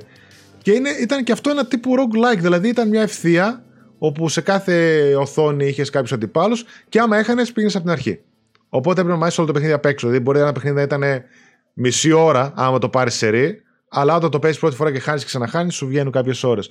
Και το καλύτερο βέβαια είναι ότι έχουν κάνει έτσι ώστε δείχνει όλη την ιστορία του δημιουργού, το πώς ξεκίνησε να ασχολείται με τα βιντεοπαιχνίδια, τις πρώτες εταιρείες, demo, παίζεις, έχουν κάνει remaster το πρώτο παιχνίδι, το Karateka remaster, ε, αρχικά builds, demos, όλα φανταστικό, όλο το making από την αρχή μέχρι το τέλος. Είναι τύπου ντοκιμαντέρ με κανένα δυο παιχνίδια remaster μέσα μαζί με το Karateka. Εξαιρετική προσπάθεια. Και νομίζω ότι κάποια στιγμή θα βγάλουν και μετέπειτα τύπου Prince of Persia. Αλλά OK, okay, ιδιαίτερη πρόταση τώρα αυτή. Under the Waves. Under the Waves. Με, narrative... με περιμένει, με περιμένει αυτό. Narrative, indie παιχνίδι, συναισθηματικό full με μια πολύ ωραία ιστορία κάτω από το βυθό της θάλασσας και περιβαλλοντικό μήνυμα το οποίο το συζητούσαμε και με τον Μάριο προχτές που το τελείωσε και μου λέει καλά πώς λέει δεν έγινε αυτό το παιχνίδι να μπει στα Games for Impact των φετινών βραβείων και πραγματικά το σκέφτηκα μετά και μου έκανε εντύπωση γιατί το παιχνίδι πραγματικά έχει ένα ξεκάθαρο περιβαλλοντολογικό μήνυμα πολύ πιο ξεκάθαρο από άλλα παιχνίδια. Ένα παιχνίδι που τέλος πάντων εμένα μου άρεσε πάρα πολύ και η ιστορία του και η αφήγησή του και το συνέστημά του και το μήνυμά του. Γενικά μου τα, μου τα κατέβασε όλα τα κουμπιά ε, και θεωρώ ότι αξίζει full να το δείτε Uh, Goodbye Volcano High που δεν έχω προλάβει να αγοράσω ή να παίξω ακόμα αλλά θέλω ένα ενδιαφέρον visual novel έτσι την φάση. Αυτό το έχω στη wishlist και μάλιστα μη σου πω ότι είναι άμεσα 3-4 που πιθανότατα να αγοράσω τώρα με τα sales. 18 ευρώ νομίζω το έχει. Αλλά είμαι ε, καλά, βέβαια είμαι σίγουρος ότι και παρακάτω θα έχει μεγαλύτερη έκπτωση. Τώρα έχει ένα 20-25% πόσο έχει. Ναι, θα έχει, θα έχει. Εγώ να πάμε 50% δεν το αγοράζω αυτά, να σου πω αλήθεια. Ναι. Ενδιαφέρον φαίνεται βέβαια αυτό με καλές βαθμολογίες. Έρχεται το τέλος του κόσμου σε ένα σχολείο που υπάρχουν έτσι ανθρωπόμορφα ζώα, χαρακτήρες κτλ. Ναι, Τελείως αφηγηματικό, δεν ναι, έχει ναι. gameplay. OK, okay, μόνο διαλόγους. Agatha Christie, Hercule Poirot, The London Case. Ωραίο παιχνιδάκι και αυτό. Ε, λίγο mobile φάση. Λίγο ναι, είναι λίγο mobile τεχνικός τομέας. Ήταν και το The First Case, αυτό είναι sequel του The London Case. Ε, ένα εξαράκι το χαβαλέ, 6-6,5 κάπου εκεί είναι. Έχει όμως μια ωραία ιστορία, αλλά είναι κυρίως με διάλογοι, κάποια μικρά puzzles, τεχνικός τομέας τύπου mobile. OK, okay, σε μια καλή έκπτωση για και αυτούς που τους αρέσει το είδος, παιδί μου, μπορούν να το προτιμήσουν. Ε. Μου άρεσε αυτό που θα πούμε παρακάτω. Το sea άλλο. of Stars. Α, θα πεις το μετά το oh, Ναι, μετά εννοώ, ναι. Uh, sea of Stars, το οποίο μπήκε Plus, JRPG, τρομερές βαθμολογίες, έπαιξε πολύ στα βραβεία, πήρε και βραβείο, το λατρεύουν όσο το έχουν παίξει. Εγώ το έχω κατεβασμένο από Plus. Και εγώ κατεβασμένο δεν, το έχω. Δεν έχω προλάβει, είναι μεγάλο σε Και απλά κάθεται, ναι. Ε, το έβαλα βέβαια μπροστά για να μου δώσει πόντους για το PlayStation Stars πρόγραμμα, γιατί δίνει ένα πενιντάρι. Ρε εσύ, ναι. πραγματικά, έκατσα χτες προχτές και πήρα σχεδόν όλες τις καμπάνιες. Εκτός από κανένα δυο που τι έχει. Όλες τις καμπάνιες, όλους τους πόντου, όλα τα digital collectibles. Ε, τα έκανα όλα complete. Τα digital δεν τα έκανα, δεν με ενδιαφέρουν. Τους τέτοιους έκανα. Όσα δίνουν μόνο πόντους για εξαργύρωση. Ναι, ναι, και εγώ έχω φτάσει 700 κάτι πόντους και λέω τι χαζομάρα που δεν ασχολιόμουν. Τόσο καιρό θα είχα ναι, βγάλει ναι. σίγουρα ε, πεντάευρε αρκετές. Mm, ε, αυτό. Ε, μετά, Somerville. Ήρθα από το Xbox πέρυσι. Ένα παιχνίδι που πολλοί θεωρούν μέτριο. Εγώ το θεωρώ πολύ καλό. Μου είπε μια πάρα πολύ ωραία sci-fi ιστορία. Με απλοϊκό gameplay, με απλοϊκούς puzzle και platforming μηχανισμούς. Ε, πιο κοντά στο Limbo από ό,τι στο Inside ίσως. Παικτικά πιο πολύ. Μου άρεσε το παιχνίδι. Ε, ο πρωταγωνιστής χάνει την οικογένειά του σε ένα τύπο Alien Invasion και μετά ψάχνει να βρει την οικογένειά του και στον κατεστραμμένο κόσμο, πώς το αποκαλύπτει φάση. Παιδιά, ωραίο, εγώ το προτείνω. Δηλαδή, κακό θεωρώ ότι πήρε τόσο χαμηλές κριτικές. Νιώθω ότι πολύ πιο μέτρια παιχνίδια έχουν υπερεκτιμηθεί σε σχέση με το Somerville. Ε, το προτείνω προσωπικά. Uh, 5 Clockwork Conspiracy. Δεν έχω ιδέα πώς θα πήγε αυτό. Πέμπτο. Κοίταξε, οι βαθμολογίες πήρε καλές. Εμπορικά δεν ξέρω, είναι το πέμπτο Trine, τα οποία είναι co-op γνωστή σειρά του D. Mm-hmm. Τα έχω παίξει, έχω παίξει ένα, δύο, τρία. Και εγώ το ένα, δύο, τρία έχω παίξει. Αυτά έχω το 4 στο PS Plus.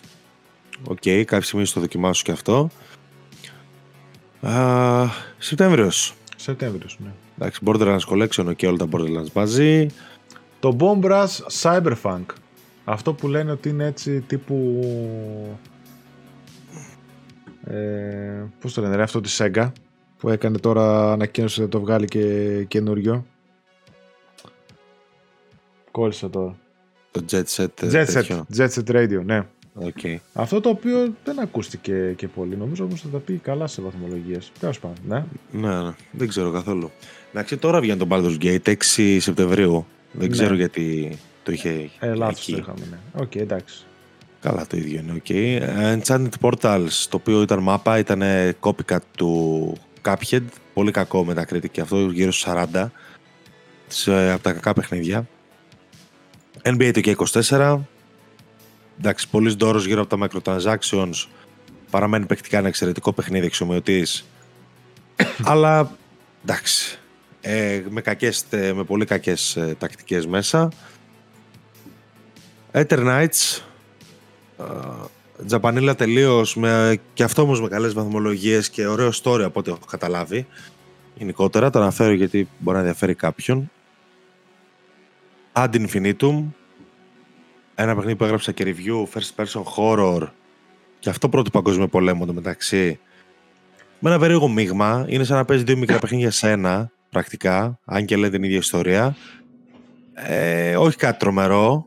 Ε, ένα decent horror παιχνίδι για όποιον δεν έχει κάτι άλλο να παίξει. Δηλαδή, ας πούμε, έπαιξα και καλύτερα παιχνίδια horror φέτος. Σίγουρα.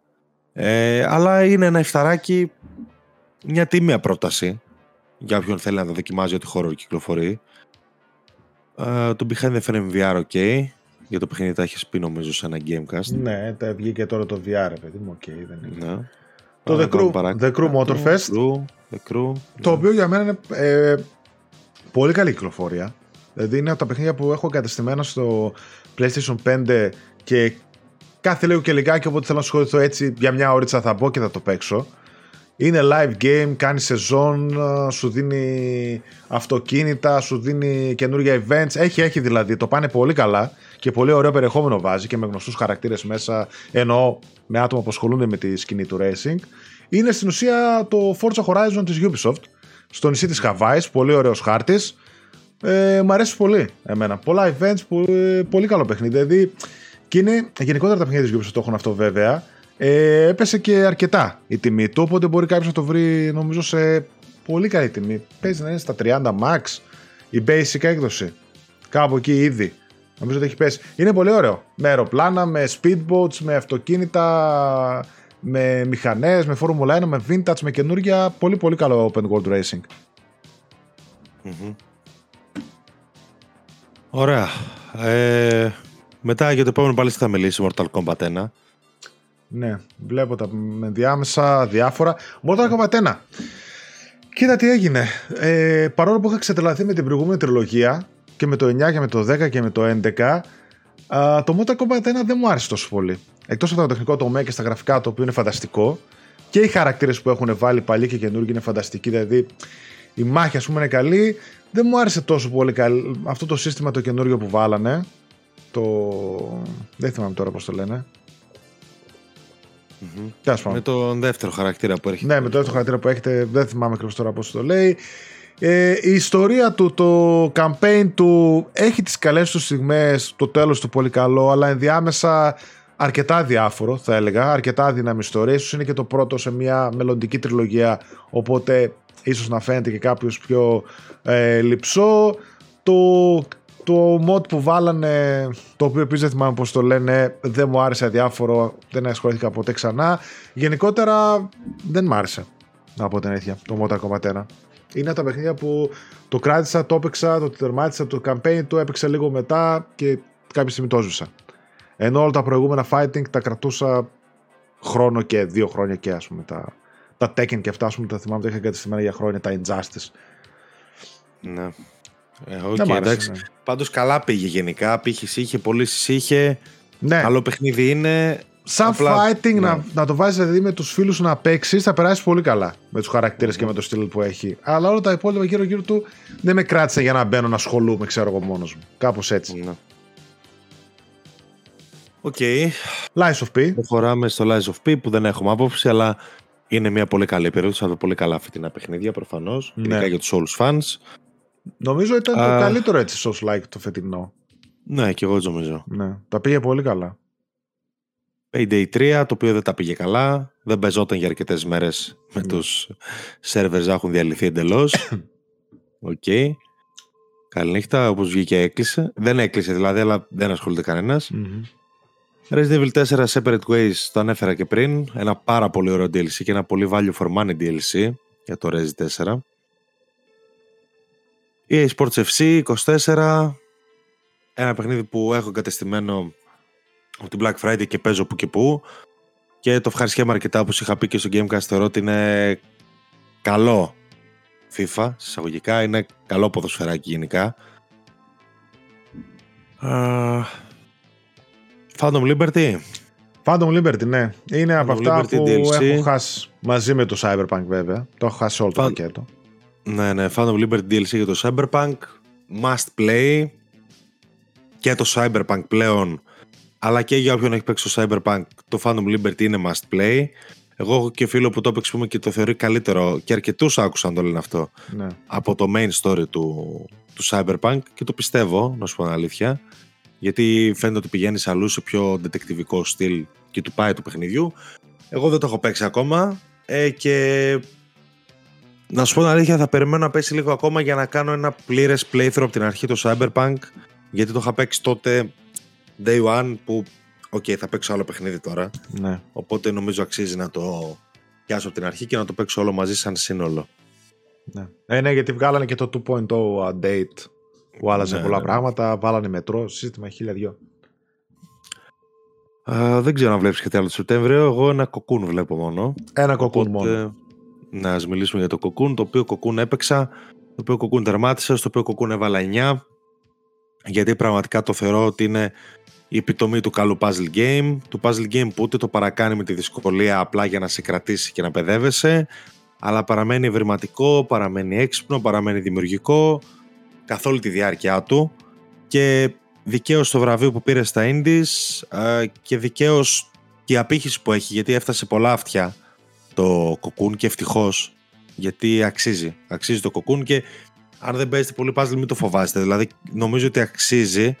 Το μόνο που του λείπει θεωρώ ότι είναι ένα πιο ξεκάθαρο σενάριο το οποίο ίσως να, έχει, να υπήρχε και ακόμα μεγαλύτερο ενδιαφέρον. Εδώ αφήνει πολλά να εννοηθούν αλλά δεν έχει αφήγηση ουσιαστική το μόνο που μπορώ να το προσάψω. Πεκτικά μιλώντας, είναι καταπληκτικό. Mm. Ε, αυτά. Ε, Οκτώβριος. Ξεκινάει με Trepang 2, mm. το οποίο εγώ έπαιξα για review και το ευχαριστήθηκα πάρα πολύ. Είναι ένα μικρό first person action παιχνίδι. Και όταν λέω μικρό το εννοώ, δηλαδή είναι πόσο τρεις ώρες ξέρω εγώ. Αλλά καλό. Καλό παιχνίδι, διασκεδαστικό, ε, Πώς να το πω, δεν είναι κάτι, ξέρεις, αμάν και πώς να το παίξεις, αλλά είναι ένα πολύ ωραίο σφινάκι. Δηλαδή, για όποιον θέλει ακατάσχετη δράση, γραφικά, μπαμ, και ιστορίες, είναι ό,τι πρέπει. Και ποιοτικότατο, δηλαδή, με ωραίο level design, με ποικιλία. Μικρό βέβαια. Εντάξει, μην πάτε με προσδοκίες, θα παίξετε το καινούργιο Call of Duty. Και δεν εννοώ το καινούργιο Call of Duty, το Modern 3. μην, ε, μην παρεξηγηθώ. Εννοώ το επόμενο μεγάλο Call of Duty. Ναι. Ε, αυτό πάντως, Trepang 2 έχετε το υπόψη. Ε, Scorn βγήκε μετά. Ναι, ήταν δεν, που ήρθε στο PS5 port. Έκανε κάτι. Να ήρθε και στο PS5 δεν έκανε ντόρο. Assassin's Creed Mirage.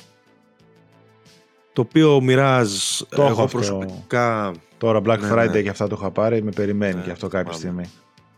Ε, το οποίο Mirage εγώ προσωπικά το βρήκα αρκετά νεαρό υπό την έννοια ότι Εντάξει, ωραία επιστροφή στα παλιά, αλλά έμεινε εκεί.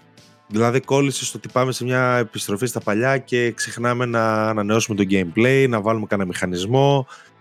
Δηλαδή είναι ωραίο να παίζεις στη Βαγδάτη και να σου θυμίζει το Assassin's Creed 1 και τα επόμενα, αλλά δεν μπορεί, δεν νοείται αυτό το παιχνίδι να παίζει όπως έπαιζαν εκείνα τα παιχνίδια. Δηλαδή όφιλε να είναι καλύτερο στο gameplay του. Από εκεί και πέρα έχει ένα story που προσπαθεί να συνδέσει με το Valhalla και όλο το κόνσο του Βαλχάλα που μπλέκει τις θεότητες με τους απλούς ανθρώπους έχει μεγάλη παρουσία και εδώ ξαφνικά και πάει το story όπου να είναι. Δηλαδή παίζει ένα κλασικό story assassin προσγειωμένο και ξαφνικά πάει όπου να είναι. Χωρίς να θέλω να σου πω ελάρω κάτι. Δεν... Όποιος έχει, όποιος έχει παίξει το Βαλχάλα θα καταλάβει τι λέω. Οι υπόλοιποι νομίζω δεν έχουν επαφή. Εντάξει, δεν είναι κακό, είναι ένα εφταράκι, αλλά δεν είναι και κάτι. Δηλαδή, OK, okay, επιστροφή στα παλιά, αλλά ε, μπορεί και καλύτερα.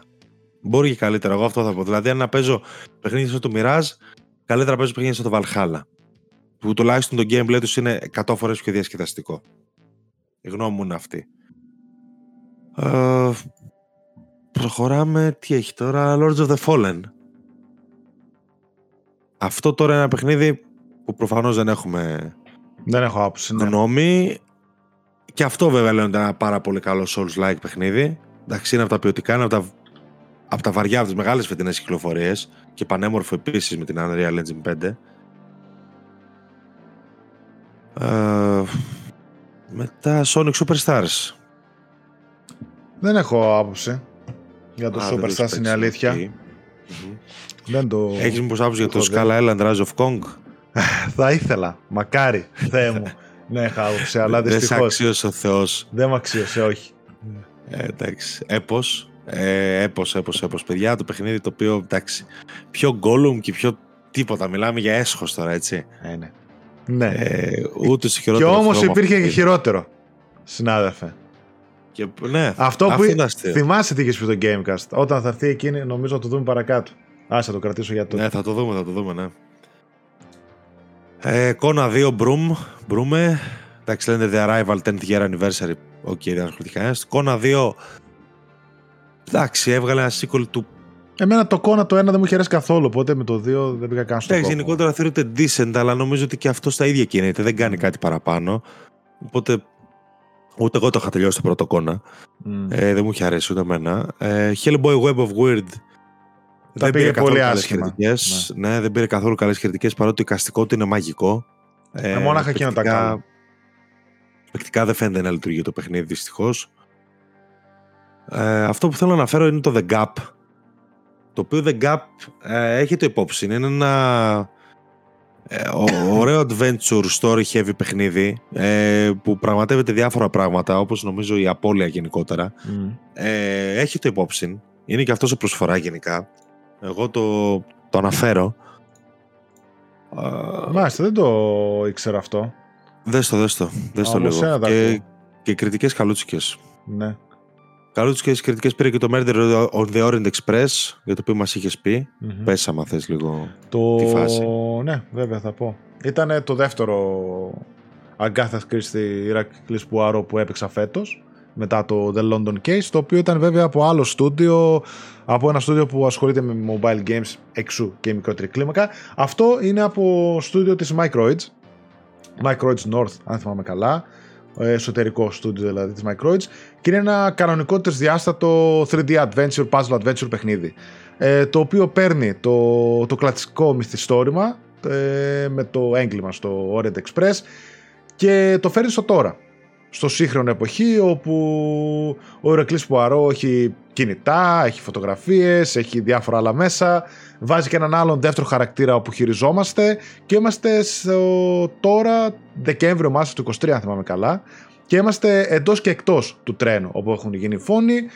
Το, το, η, η ιστορία τέλος πάντων σε, κατά μια μεγάλη βάση είναι ίδια αλλά ε, βάζουν πολλά γεγονότα ενδιάμεσα τα οποία σε βγάζουν εκτός τρένου και μπορείς και εκεί παράλληλα σαν prequel των φόνων, να το πούμε έτσι, να ζήσει κάποιες καταστάσεις, να ζήσει κάποιους γρήφου με έναν άλλο χαρακτήρα. Έχουν βάλει καινούργιο δικό τους περιεχόμενο σαν επίλογο, όπου κάνουν, πάνε ακόμα παρακάτω το, την ιστορία που δεν την πάει το μυθιστόρημα. Γενικότερα πρόκειται για μια πάρα πολύ καλή προσπάθεια. Λίγο στην αρχή είναι πολύ dialogue heavy, δηλαδή δίνει πολύ μεγάλο βάρος στους διαλόγους, οπότε μπορεί να κουράσει.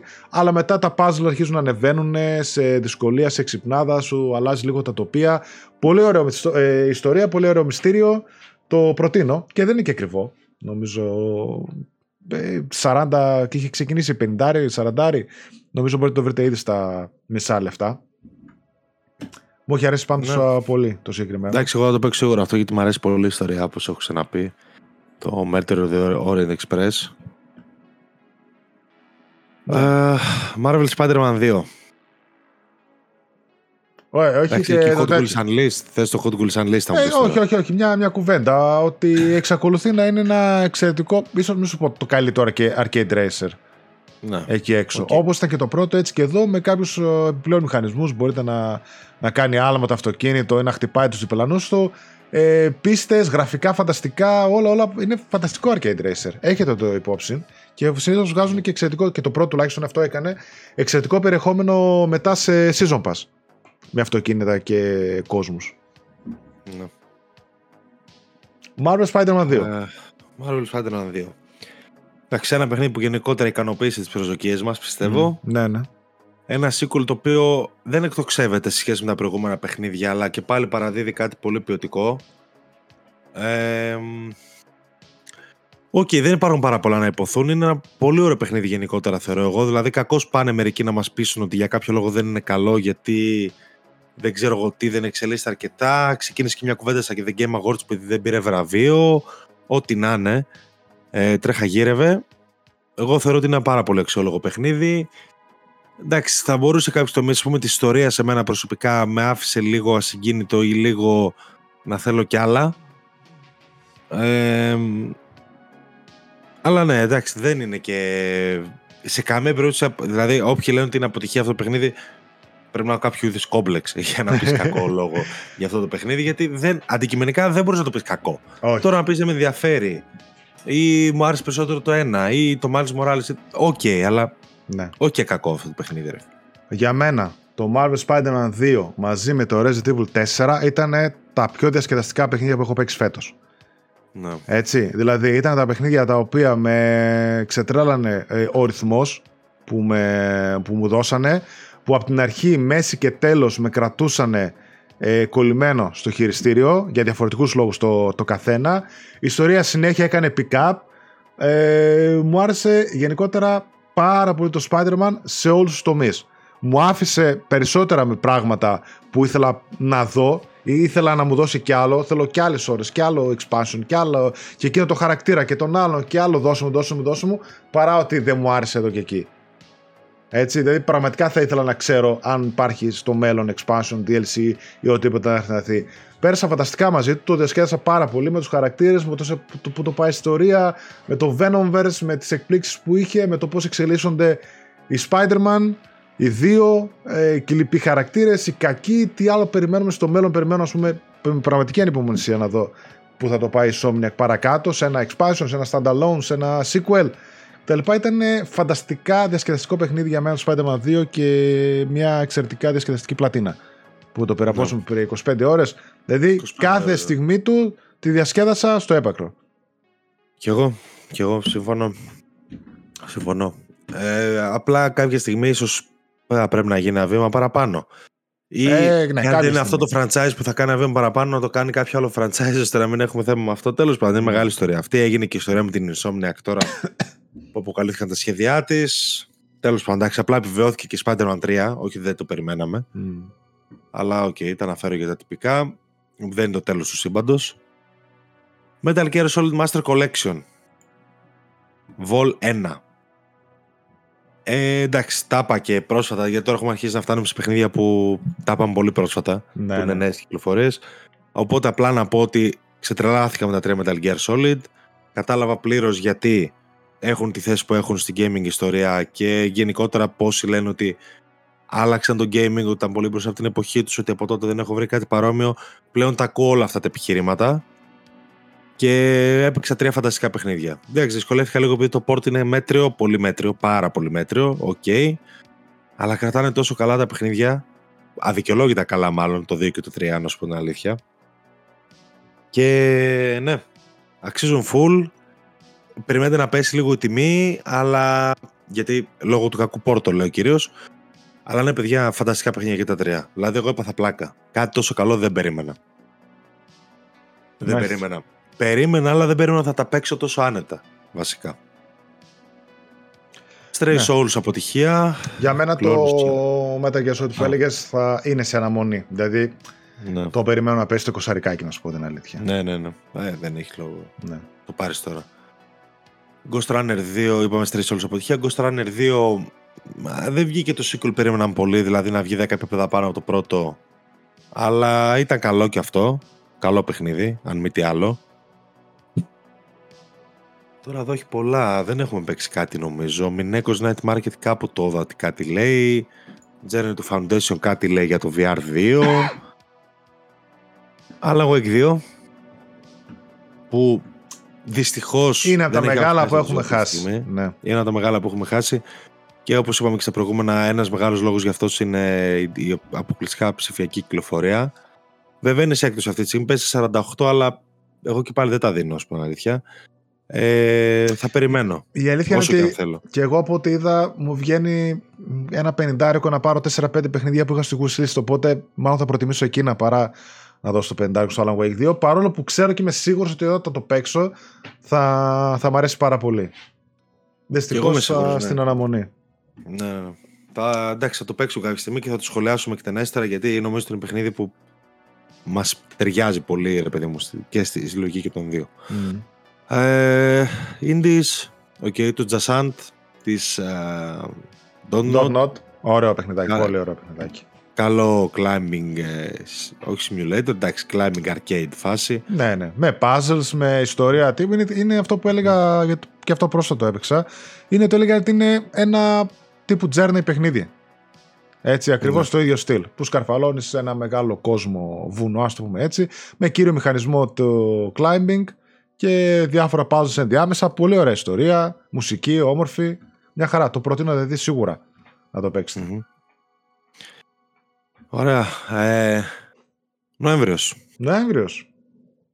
This Bed We Made είναι ένα παιχνίδι που έπαιξε, για... που έπαιξε ο Βαγγέλης Στεργίου για review και μου το περιέγραψε και μετά το τσέκαρα λίγο γιατί δεν το είχα πάρει πρέφα και πραγματικά ανυπομονώ να το παίξω. Είναι ένα adventure μυστηρίου από παιχνίδια που μου φαίνεται full στο στυλ μου όπου είστε μια καμαριέρα και εξιχνιάζετε έναν φόνο σε ένα ξενοδοχείο πρακτικά. Φανταστικό concept, μου άρεσε πάρα πολύ και έτσι όπως το είδα το παιχνίδι ε, θα το παίξω κάποια στιγμή, θα τα ξαναπούμε γι' αυτό σίγουρα. Mm. Δηλαδή είναι στανταράκι wishlist. Και αυτό σε έκπτωση εντάξει, αλλά μικρή. Ε, είναι και καινούριο, εντάξει. Είναι καινούριο, ναι, εννοείται. Και το Talos Principle 2 είναι σε προσφορά, αλλά και αυτό είναι καινούριο, οπότε είναι μικρή η προσφορά του. Το οποίο λένε για αριστούργημα. Βέβαια, εγώ δεν είχα καταφέρει να παίξω το ένα που, που λένε επίση αριστούργημα. Είναι λίγο δύσκολο γιατί είναι puzzle game, ξεκάθαρα τύπου εποχή Mist και τα λοιπά. Αλλά μιλάνε για ξε... αυτό, για αριστούργημα με φιλοσοφικές μέσα αναζητήσεις και τα ε, λοιπά. Ε, πάρα, ναι. πολλές, πάρα πολλές φιλοσοφικές προεκτάσεις. Ε, ίσως προσπαθήσω κάποια στιγμή να παίξω το 2 έχοντας και πάρει το ένα γιατί δεν, δεν μπορώ, δεν, δεν μπορώ να καλά παίζω στο ένα και τώρα να με σε οδηγώ όλη την ώρα δεν έχει νόημα αλλά εντάξει θα πήγε φανταστικά είχε μέσα και το σκόιλ ελικίκου το περίφημο το δικό ναι, μας ναι. τέλειο αυτό ε, εντάξει εσμέρευσε δύο Εντάξει, okay. για άλλο κοινό. Achilles Legends. Στα, στα Russian The Second Story R είναι το Μπράβο, remake ναι. του, το οποίο και αυτό τα πήγε πολύ καλά. Το Achilles, ε, ε, Legends, of Told. Εντάξει, τώρα να το παίζουν αρκετοί Έλληνες λόγω προφανώς θεματολογίας. Λίγο Diablo μου φάνηκε, λίγο Souls μου φάνηκε. Λίγο αδιάφορο μου φάνηκε, για να είμαι ειλικρινής. Okay. Εντάξει, ναι. ίσως κάποια στιγμή. Robocop Rogue City, άμα θες να πεις κάτι. Ναι, το Robocop ήταν ε, για μένα επίσης από τις εκπλήξεις χρονιάς. Ε, τι θέλω να πω, ήταν ένα παιχνίδι το οποίο ουσιαστικά ε, gameplay ακά ας πούμε και σε είναι αρκετά πίσω από τα σύγχρονα παιχνίδια που έχουμε παίξει. Είναι ένα movie tie-in, στην ουσία είναι sequel του ανάμεσα στο 2 και στο 3, Robocop 2 και 3, αλλά αυτό που κάνει, αν και παλαιακός στους μηχανισμούς του το κάνει πολύ καλά. Έχουν, νομίζω ότι έχουν πετύχει 100% τη μεταφορά ε, της αισθητικής των ταινιών. Η AIDS αισθητική, η πόλη των ημιανοιχτού κόσμου, οι χαρακτήρες, η μουσική, το πώς κινείται και το πώς πυροβολεί και το πώς μάχεται ο Ρόμποκο, όλα τα έχουν πετύχει 100%. Με αποτέλεσμα να κάνουν ένα πάρα πολύ καλό, ευχάριστο και διασκεδαστικό παιχνίδι, ενώ ουσιαστικά κάνει τα βασικά. Έχει κάποιους light RPG μηχανισμούς. Εγώ πέρασα πάρα πολύ ωραία μαζί του. Ε, δεν θυμάμαι πόσες ώρες ήταν, αλλά δεν ήταν και μικρό. Πάνω από 10 ώρες νομίζω ήταν. Το συστήνω, αν κάποιοι το φοβάστε σε μια έκδοση τιμής, αν και λίγο σας αρέσει το κλίμα, λίγο το franchise κτλ., σίγουρα το παίξετε, θα περάσετε πολύ καλά. Απλά σαν FPS είναι αρκετά basic γιατί και ο χαρακτήρας ένα ψυγείο που κινείται είναι και πυροβολεί τα πάντα. Αλλά και λίγο το gore και λίγο ιστορία και τα γραφικά του τα πολύ ωραία. Ήταν πολύ ωραίο παιχνίδι. Πέρασα πολύ ωραίο μαζί του.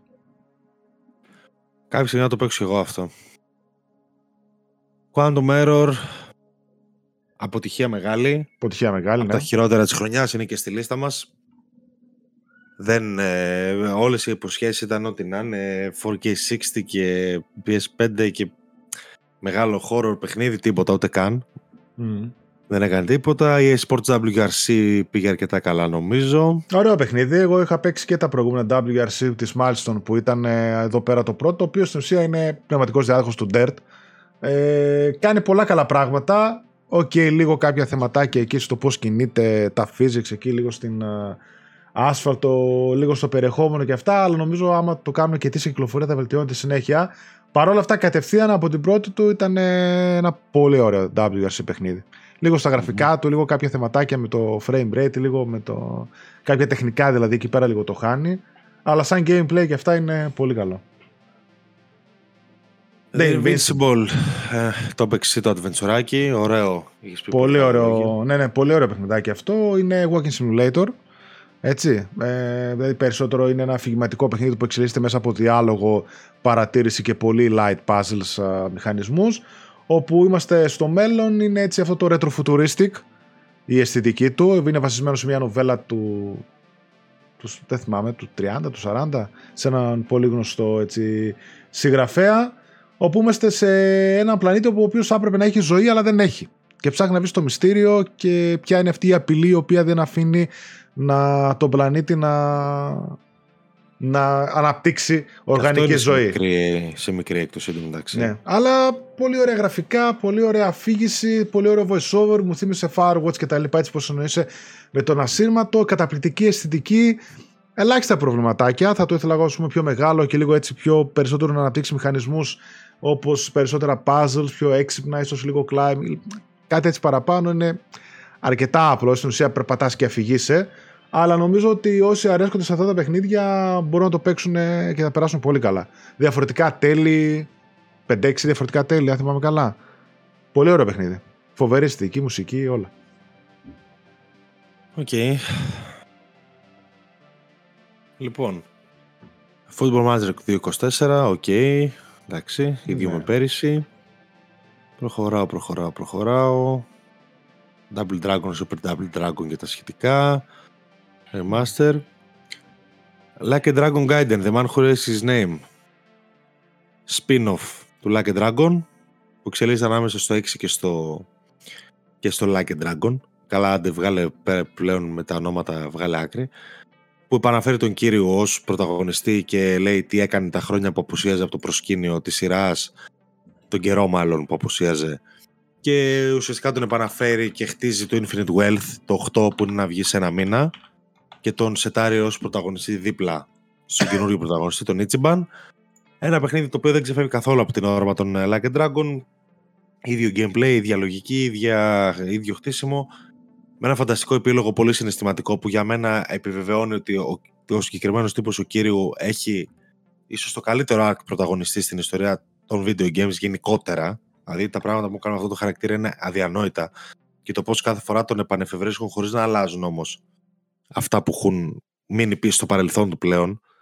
Απλά έχει εξελιχθεί πάρα πάρα πολύ ως χαρακτήρας. Φανταστική γραφή, φανταστικά κάποια set pieces. Δεν προτείνεται σε κάποιους που δεν έχουν παίξει το Lucky Dragon, προτείνεται σε όλους όσους έχουν παίξει τη σειρά, τα Yakuza. Αν δεν τα έχετε παίξει μακριά δεν θα καταλάβετε τίποτα. Είναι γεμάτο αναφορές. Uh, Modern Warfare 3 Modern Warfare 3, το οποίο και αυτό ήταν μέσα σε απογοητεύσεις χρονιάς, κυρίως όσον αφορά το περιεχόμενο, το campaign του. Δηλαδή, campaign του θεωρώ. Τώρα εντάξει, δεν χρειάζεται να επαναλάβουμε πολλές φορές. Ε, μεγάλη αποτυχία. Από τα χειρότερα μαζί με το, με το Black Ops 3, αν θυμάμαι καλά. Ναι. Που είχα παίξει. Πήγα να κάνω κάτι καινούριο. Δεν φαίνεται ότι είναι κοψοραμένο από Warzone καταστάσεις και απογοήτευση, απογοήτευση. Όλα αυτά που ξέραμε δεν υπάρχουν. Ε, μου αρέσει πάρα πολύ το multiplayer το οποίο είναι το κλασικό multiplayer. Βέβαια και εκεί έχουμε χάρτες από το Modern Warfare 2 του 2009, Remaster κτλ. Αλλά okay, με το gameplay μαζί με γνωστούς χάρτες και τα λοιπά σου δίνουν ένα απολαυστικό multiplayer. Από εκεί πέρα και το Zombies δεν μου άρεσε. Γενικότερα είναι ένα πολύ άνισο προϊόν. Το οποίο θα προτιμούσα να ήταν 30-40 ευρώ expansion του Modern Warfare 2 παρά αυτό που κάνανε σαν full price και νομίζω εκεί πατήσανε πολύ και απογοητεύτηκανε.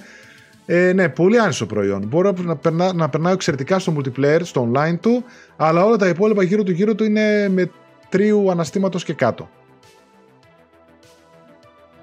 Ναι. Okay. δεν ξέρω αν βλέπεις κάτι άλλο. Εγώ βλέπω δύο απαράδεκτα παιχνίδια παρακάτω. Κοίτα, Asterix, ε, Obelix, Slap Them All 2 πολύ μέτριο. Βγήκε, το έχουμε και review στο site. Είναι ένα side scroller, παιδιά ε, ψιλοβαρετό. Ε, ναι, για πες, τι παιχνίδια βλέπεις εσύ; Εγώ βλέπω Flashback 2. Α, από τα χειρότερα, ναι, βέβαια. Ναι, από τα χειρότερα παιχνίδια της χρονιάς. Πατάει πάνω στο πρώτο παιχνίδι και πατάει κυριολεκτικά, πατάει στο πτώμα του δηλαδή και ασελγεί και λίγο. Λένε ότι, ε, δεν το έπαιξα προφανώς, λένε ότι είναι απαράδεκτο, λένε ότι γενικότερα είναι πάρα πολύ κακό σχεδιαστικά. Κάποιοι μιλάνε για AI, για παρουσία AI στο παιχνίδι.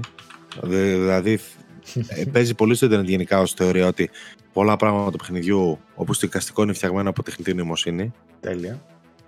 Ε, δεν αποφύγετε το παιδιά όσο και νοσταλγία και αν θέλετε και τα σχετικά δεν είναι για δεν αξίζει τον κόπο και μια μέρα μετά έρχεται το The Walking Dead Destinies και τα παραζέρνει όλα τα χειρότερα παιχνίδια που έχουμε δει μια παροδία Θυμάσαι, και καλά το concept είναι ότι αλλάζει. Για πες. Θυμάσαι το Gamecast πριν βγει αυτό που λέγαμε τις κυκλοφορίες του μήνα; Είχες πει ότι αν αυτό το παιχνίδι πάρει πάνω από 40 Metacritic και καλά θα ξυριζόσουν γουλί. Okay. Τη γλίτωσε στο παρατσάκ. Πόσο έχει το μεταξύ, δεν 30 Metacritic, ξέρω εγώ. 31, 30, κάτι τέτοιο. Μιλάμε, τι ήταν αυτό. Ναι, δεν μπορεί και κάτω από 30 να έχει. Εντάξει. Ε... Από τους δημιουργούς του Skull. Του, πώς λένε, του, του King Kong, τέλος πάντων παιχνιδιού. Δεν ξέρω αν είναι η δημιουργία, αν είναι η publisher. Νομίζω publisher είναι. Α, publisher, ναι, okay. Ε, ναι, το οποίο και καλά έχει το concept ότι παίρνεις το show τη σειρά και αλλάζεις κάποιες κομβικές στιγμές και βλέπεις what if. Εντάξει, το παιχνίδι δεν παίζεται, είναι πανάσχημο, είναι. Τίποτα, είναι scam. Είναι scam, είναι το μεγάλο scam φετινά. Ναι. Επίπεδο the day before. Όχι, όχι αστείο scam τώρα. Εγώ δεν βλέπω κάτι άλλο μέχρι τέλος του μήνα. Δεν ξέρω αν βλέπεις κάτι εσύ που έχω παραλείψει. Όχι. Okay. Όχι, όχι. Δεν βλέπω κάτι άλλο. Πάμε Δεκέμβρη. αυτό, το he... αυτό το Have a Nice Death κάπου το έχουμε δει. Αλλά... Και εγώ κάπου το έχω δει, αλλά ναι, δεν. Δεν μου λέει κάτι. Okay, λοιπόν. The Lord of the Rings Return to Moria. Αποτυχία προέκυψε, τουλάχιστον κριτικά. Ναι. Αυτό το, το Laika Aged Through Blood είδα ότι έχει πάρει πολύ καλές βαθμολογίες. Α, ναι, δεν ξέρω καθόλου. Ναι. Okay. Αλλά δεν έχω Θα το έχω υπόψη μου. Το συγκεκριμένο. το The Finals κυκλοφόρησε το multiplayer, free to play και άκουσα καλά λόγια. Βλέπω ότι διασκεδάζει γενικά το ίντερνετ με αυτό. Mm-hmm. Όντως, το The Finals θα πάει πολύ καλά, free to play. Παιχνίδια από, νομίζω έτσι, από άτομα που έχουν δουλέψει πάνω στα Battlefield κτλ. Ήτανε. Arizona Sunshine 2 για το PlayStation VR 2. Πολύ καλή κυκλοφορία. Ε, Avatar. Ε, ναι. Frontiers of Avatar. Pandora. Εντάξει, τα είπα για το Avatar μπαμ μπαμ στην προηγούμενη εκπομπή. Υπάρχει και το review μου. Ε, να πω και εδώ εντάξει ότι ε, είναι ένα παιχνίδι κλασικό Ubisoft, copy-paste, ίδια όλα, ίδια τα quests, ίδια η ελλιπής ανάπτυξη χαρακτήρων, ίδιο το σενάριο που νιέχ, okay, ξέρω εγώ. Ένα μπλε Far Cry, όντως, η διαλογική με τις βάσεις του, με τα outpost, με, τα, με το καθάρισμα του χάρτη, με το first person gameplay που okay, παραμένει σε ένα κάποιο επίπεδο αλλά δεν κάνει και κάτι τρομερό. Ε, γενικότερα μετριότητα. Μετριότητα που πολλοί κόσμοι θα το διασκεδάσει. Έχει κάποια καλά στοιχεία στην εξερεύνηση, έχει πολύ ωραίο κόσμο, ε, έχει ωραία μουσική. Αλλά πολύ basic ρε παιδιά. Δηλαδή, εγώ βαρέθηκα παίζω παιχνίδι 50 φορές. Δεν, δεν, δεν, δεν μπορώ άλλο. Δηλαδή, κακό να αναλαμβάνω πλέον παιχνίδια της Ubisoft. Δεν μπορώ άλλο. Βαρέθηκα. Πραγματικά βαρέθηκα. Κουράστηκα. Μάλιστα. Ε, νομίζω ότι είναι ένα παιχνίδι το οποίο θα πέσει μισή τιμή και μετά θα αρχίσει να το δοκιμάζει. Και δεν είναι ακριβώς είναι κακό. Απλά είναι ότι εάν το βλέπαμε πρώτη φορά, οκ. Τώρα που το βλέπουμε 18η, 18η φορά. Ε, εντάξει ρε παιδιά, δηλαδή πόσες φορές θέλετε να παίξετε το ίδιο πράγμα ακριβώς. Γιατί κάποιοι θα πούνε για τα Spider-Man την ίδια, ξέρω εγώ. Όχι, παίξτε το Avatar και το Far Cry 6, εκεί να δείτε ίδια, που υποτίθεται και διαφορετικά franchises. Κρίμα. Και επίσης του λείπει πολύ το Far Cry, παρότι έχει τον κόσμο, του λείπει πολύ ο Cameron που δίνει τα μεγάλα set pieces στις ταινίες τα οποία ο κ. φεύγει το σαγόνι. Mm. Εδώ πέρα έχει μια πολύ υποτονική σκηνοθεσία. Μέτρια cutscenes, κακής ποιότητας cutscenes, χαρακτήρες να μιλάνε, απλά να μιλάνε, ξέρω εγώ. Δεν, δεν, δεν μου άρεσε.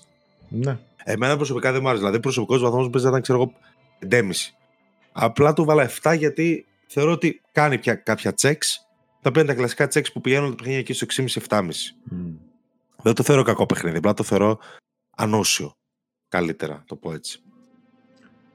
Alan Wake 2. Το New Game Plus. New Game Plus το update. Το DLC του Final Fantasy 16. Και το, DLC του God of War.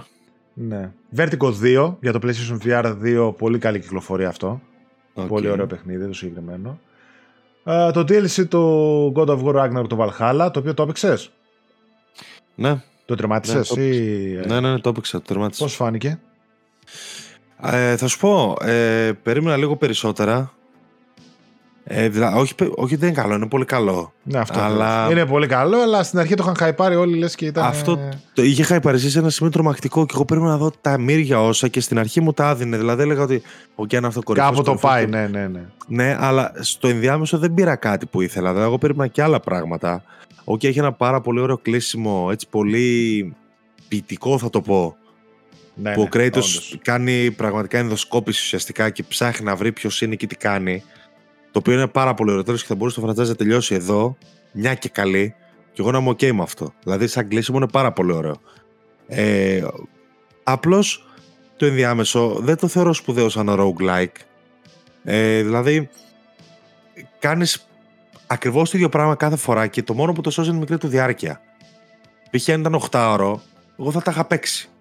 Ε, με, με τους ίδιους χάρτες, με τους ίδιους εχθρούς, δεν έχει αρκετή ποικιλία για να το στηρίξει αυτό το πράγμα. Εντάξει, στηρίζει την υπάρχουσα διάρκεια του. Αυτό είναι λες ακριβώς τα ίδια, ακριβώς τα ίδια που Αλλά αν χάσεις ναι. δύο-τρεις φορές συνεχόμενες και συναγκάσει τέταρτη φορά να κάνεις ένα run, θα καταλάβεις πόσο bare bone είναι η εμπειρία του roguelike. Ε, και, που, και δεν είμαι και μεγάλος φαν του roguelike έτσι κι αλλιώς. Δηλαδή δεν είναι ότι τρελαίνομαι, αλλά εδώ κάτι σου δίνει, σου δίνει, σου δίνει και κάποια στιγμή απλά το δυσκολεύει και όταν αρχίζεις να χάνεις. Εγώ βαρέθηκα λίγο, ας πούμε, να το πω έτσι. Mm.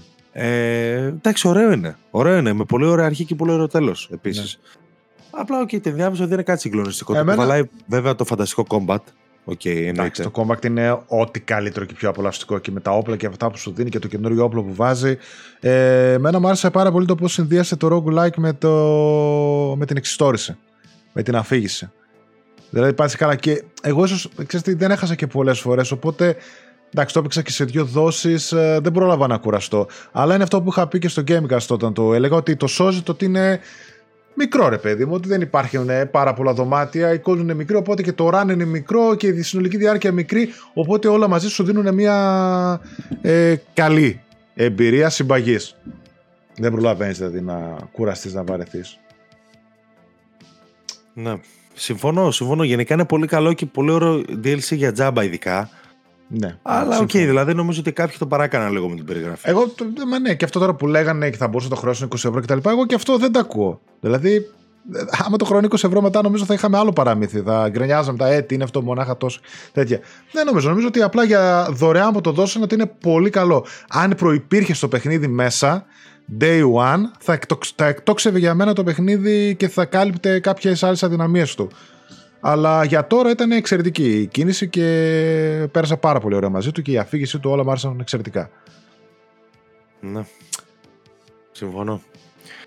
Τώρα από εκεί πέρα δεν έχει κάτι. Ε, δεν, δεν βγαίνει κάτι. κάτι άλλο και προφανώς κλείνει η φασούλα 15 του μήνα.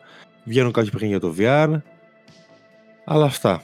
Τέλος. Ναι, δεν βλέπω. Αυτό το Loot River ήταν νομίζω ένα indie που ήταν στο Xbox και έρχεται 19 Δεκεμβρίου στο PlayStation αν θυμάμαι καλά και όλα τα υπόλοιπα κάτι DLC και αδιάφορα πραγματάκια.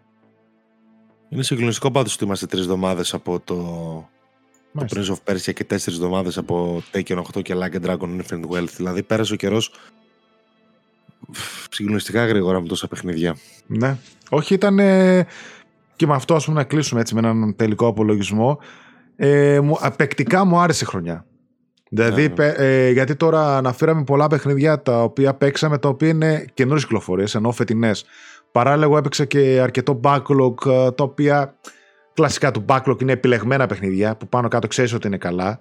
Οπότε, παικτικά είχα μια πολύ καλή χρονιά, μπορώ να πω. Αν είχα παίξει ναι. ακόμα κανένα δύο-τρία παιχνίδια, ε, ένα Alan Wake 2, ξέρεις, ένα Phantom Liberty, κανένα δυο άλλα μικρότερα, θα ήμουν πλήρως ικανοποιημένος. Τώρα είμαι πολύ καλά. Δηλαδή και μέσα στις γιορτές μπορώ να παίξω κάτι από αυτά. Αρχές του έτους ίσως να προλάβω κάτι, γιατί μετά ξεκινάει και δυνατά και το 24 να πούμε. Αλλά σαν 23, ε, εμένα μου άρεσε. Έχω τα παράπονά μου από την uh, first party παραγωγή του PlayStation, καθώς δεν είδαμε πραγματάκια πέρα από το Call of the Mountain, το Forbidden West, το Burning Shores και το Spider-Man. Έχω τα παράκια από εκεί, αλλά γενικότερα τα παιχνίδια που βγήκανε ε, είμαι ικανοποιημένος. Ήταν πολύ καλή χρονιά. Ναι. Και άμα το δούμε και από πλατφόρμες τύπου PlayStation και από το Xbox τι βγήκανε και στο PC άλλα πόσα, εκεί τότε η χρονιά εκτοξεύεται. Είχαν δηλαδή όλες οι πλατφόρμες είχαν φανταστικά παιχνίδια. Πάρα πολύ. Ναι, ναι. Δηλαδή, ας πούμε, τώρα κάναμε ανασκόπηση για PlayStation και λείπουν μέσα παιχνίδια όπως το Zelda, το Wonder, το Starfield, το Hi-Fi Rush, που είναι ναι, ναι, ναι. από τα top παιχνίδια της χρονιάς και γενικά όλες οι πλατφόρμες είχαν καλή χρονιά και όπως είπες και εσύ πέραν της first party παραγωγής της Sony, που OK ήταν λυπής, αλλά ερχόταν από καλές χρονιές. Για τίποτα άλλο δεν μπορώ να έχουν παράπονο. Και εγώ μόνο θα πω ότι για τους πρώτους τρεις μήνες του 23 έκατσα τώρα και μέτρησα και θέλω να παίξω 13 παιχνίδια. Το 24 ε, Το 24. Θέλω να παίξω 13 παιχνίδια. Καλή, για το πρώτο καλή τύχη. μόνο και χωρίς να έχουν ανακοινωθεί όλα. Ισχύει το καλή τύχη, αλλά θέλω να σου πω και δεν έβαλα μέσα παιχνίδια όπως το Tekken 8, ας πούμε, που δεν θα το παίξω, mm. ε, ή το Persona 3. Έβαλα παιχνίδια που ενδιαφέρουν εμένα. Οπότε, καλό 24 και πάμε για εξίσου καλή χρονιά. Καλό 24, παιδιά. Ε, τα χαιρετίσματά μας τα φιλιά μας από το τελευταίο Gamecast ε, το 23. Χωρίς... Θες να περάσετε καλά, βέβαια, να παίξετε, να φύγει λίγο backlog. Καλά Χριστούγεννα, καλές γιορτές με την οικογένεια, υγεία, να παίξετε, να διασκεδάσετε, να φάτε, να πιείτε με μέτρο, όλα αυτά δεν το συζητώ. Και προσωπικά ναι, ναι, να πούμε ένα τεράστιο ευχαριστώ για τη στήριξη που δείχνετε στην εκπομπή. Ε, τα πάει πάρα πολύ καλά. Ε, και το πώς περνάμε εμείς και τα μηνύματά σας και τα σχόλιά σας και τα νούμερα που κάνουμε είναι ανοιχτά όλα και στα podcast και στο YouTube φαίνονται και ευχαριστούμε πάρα πολύ για τη στήριξη, γιατί αν δεν ήταν αυτή η στήριξη, θα το είχαμε παρατήσει, δεν θα σχολιόμασταν ε, όπως σχολιόμαστε τώρα κάθε Κυριακή να είμαστε εδώ και να είστε και εσείς εδώ. Αυτό είναι το σημαντικότερο.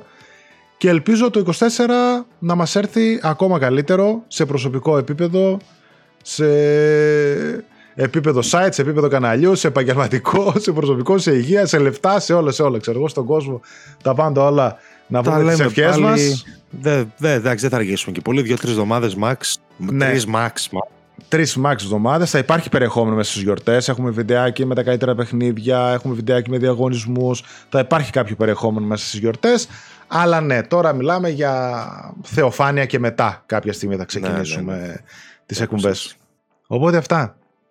Thank Την αγάπη μας, φιλιά. Καλό 24 παιδιά και παιχνίδια να έχουμε να παίζουμε. Ciao, ciao. Ciao. Ciao, παιδιά.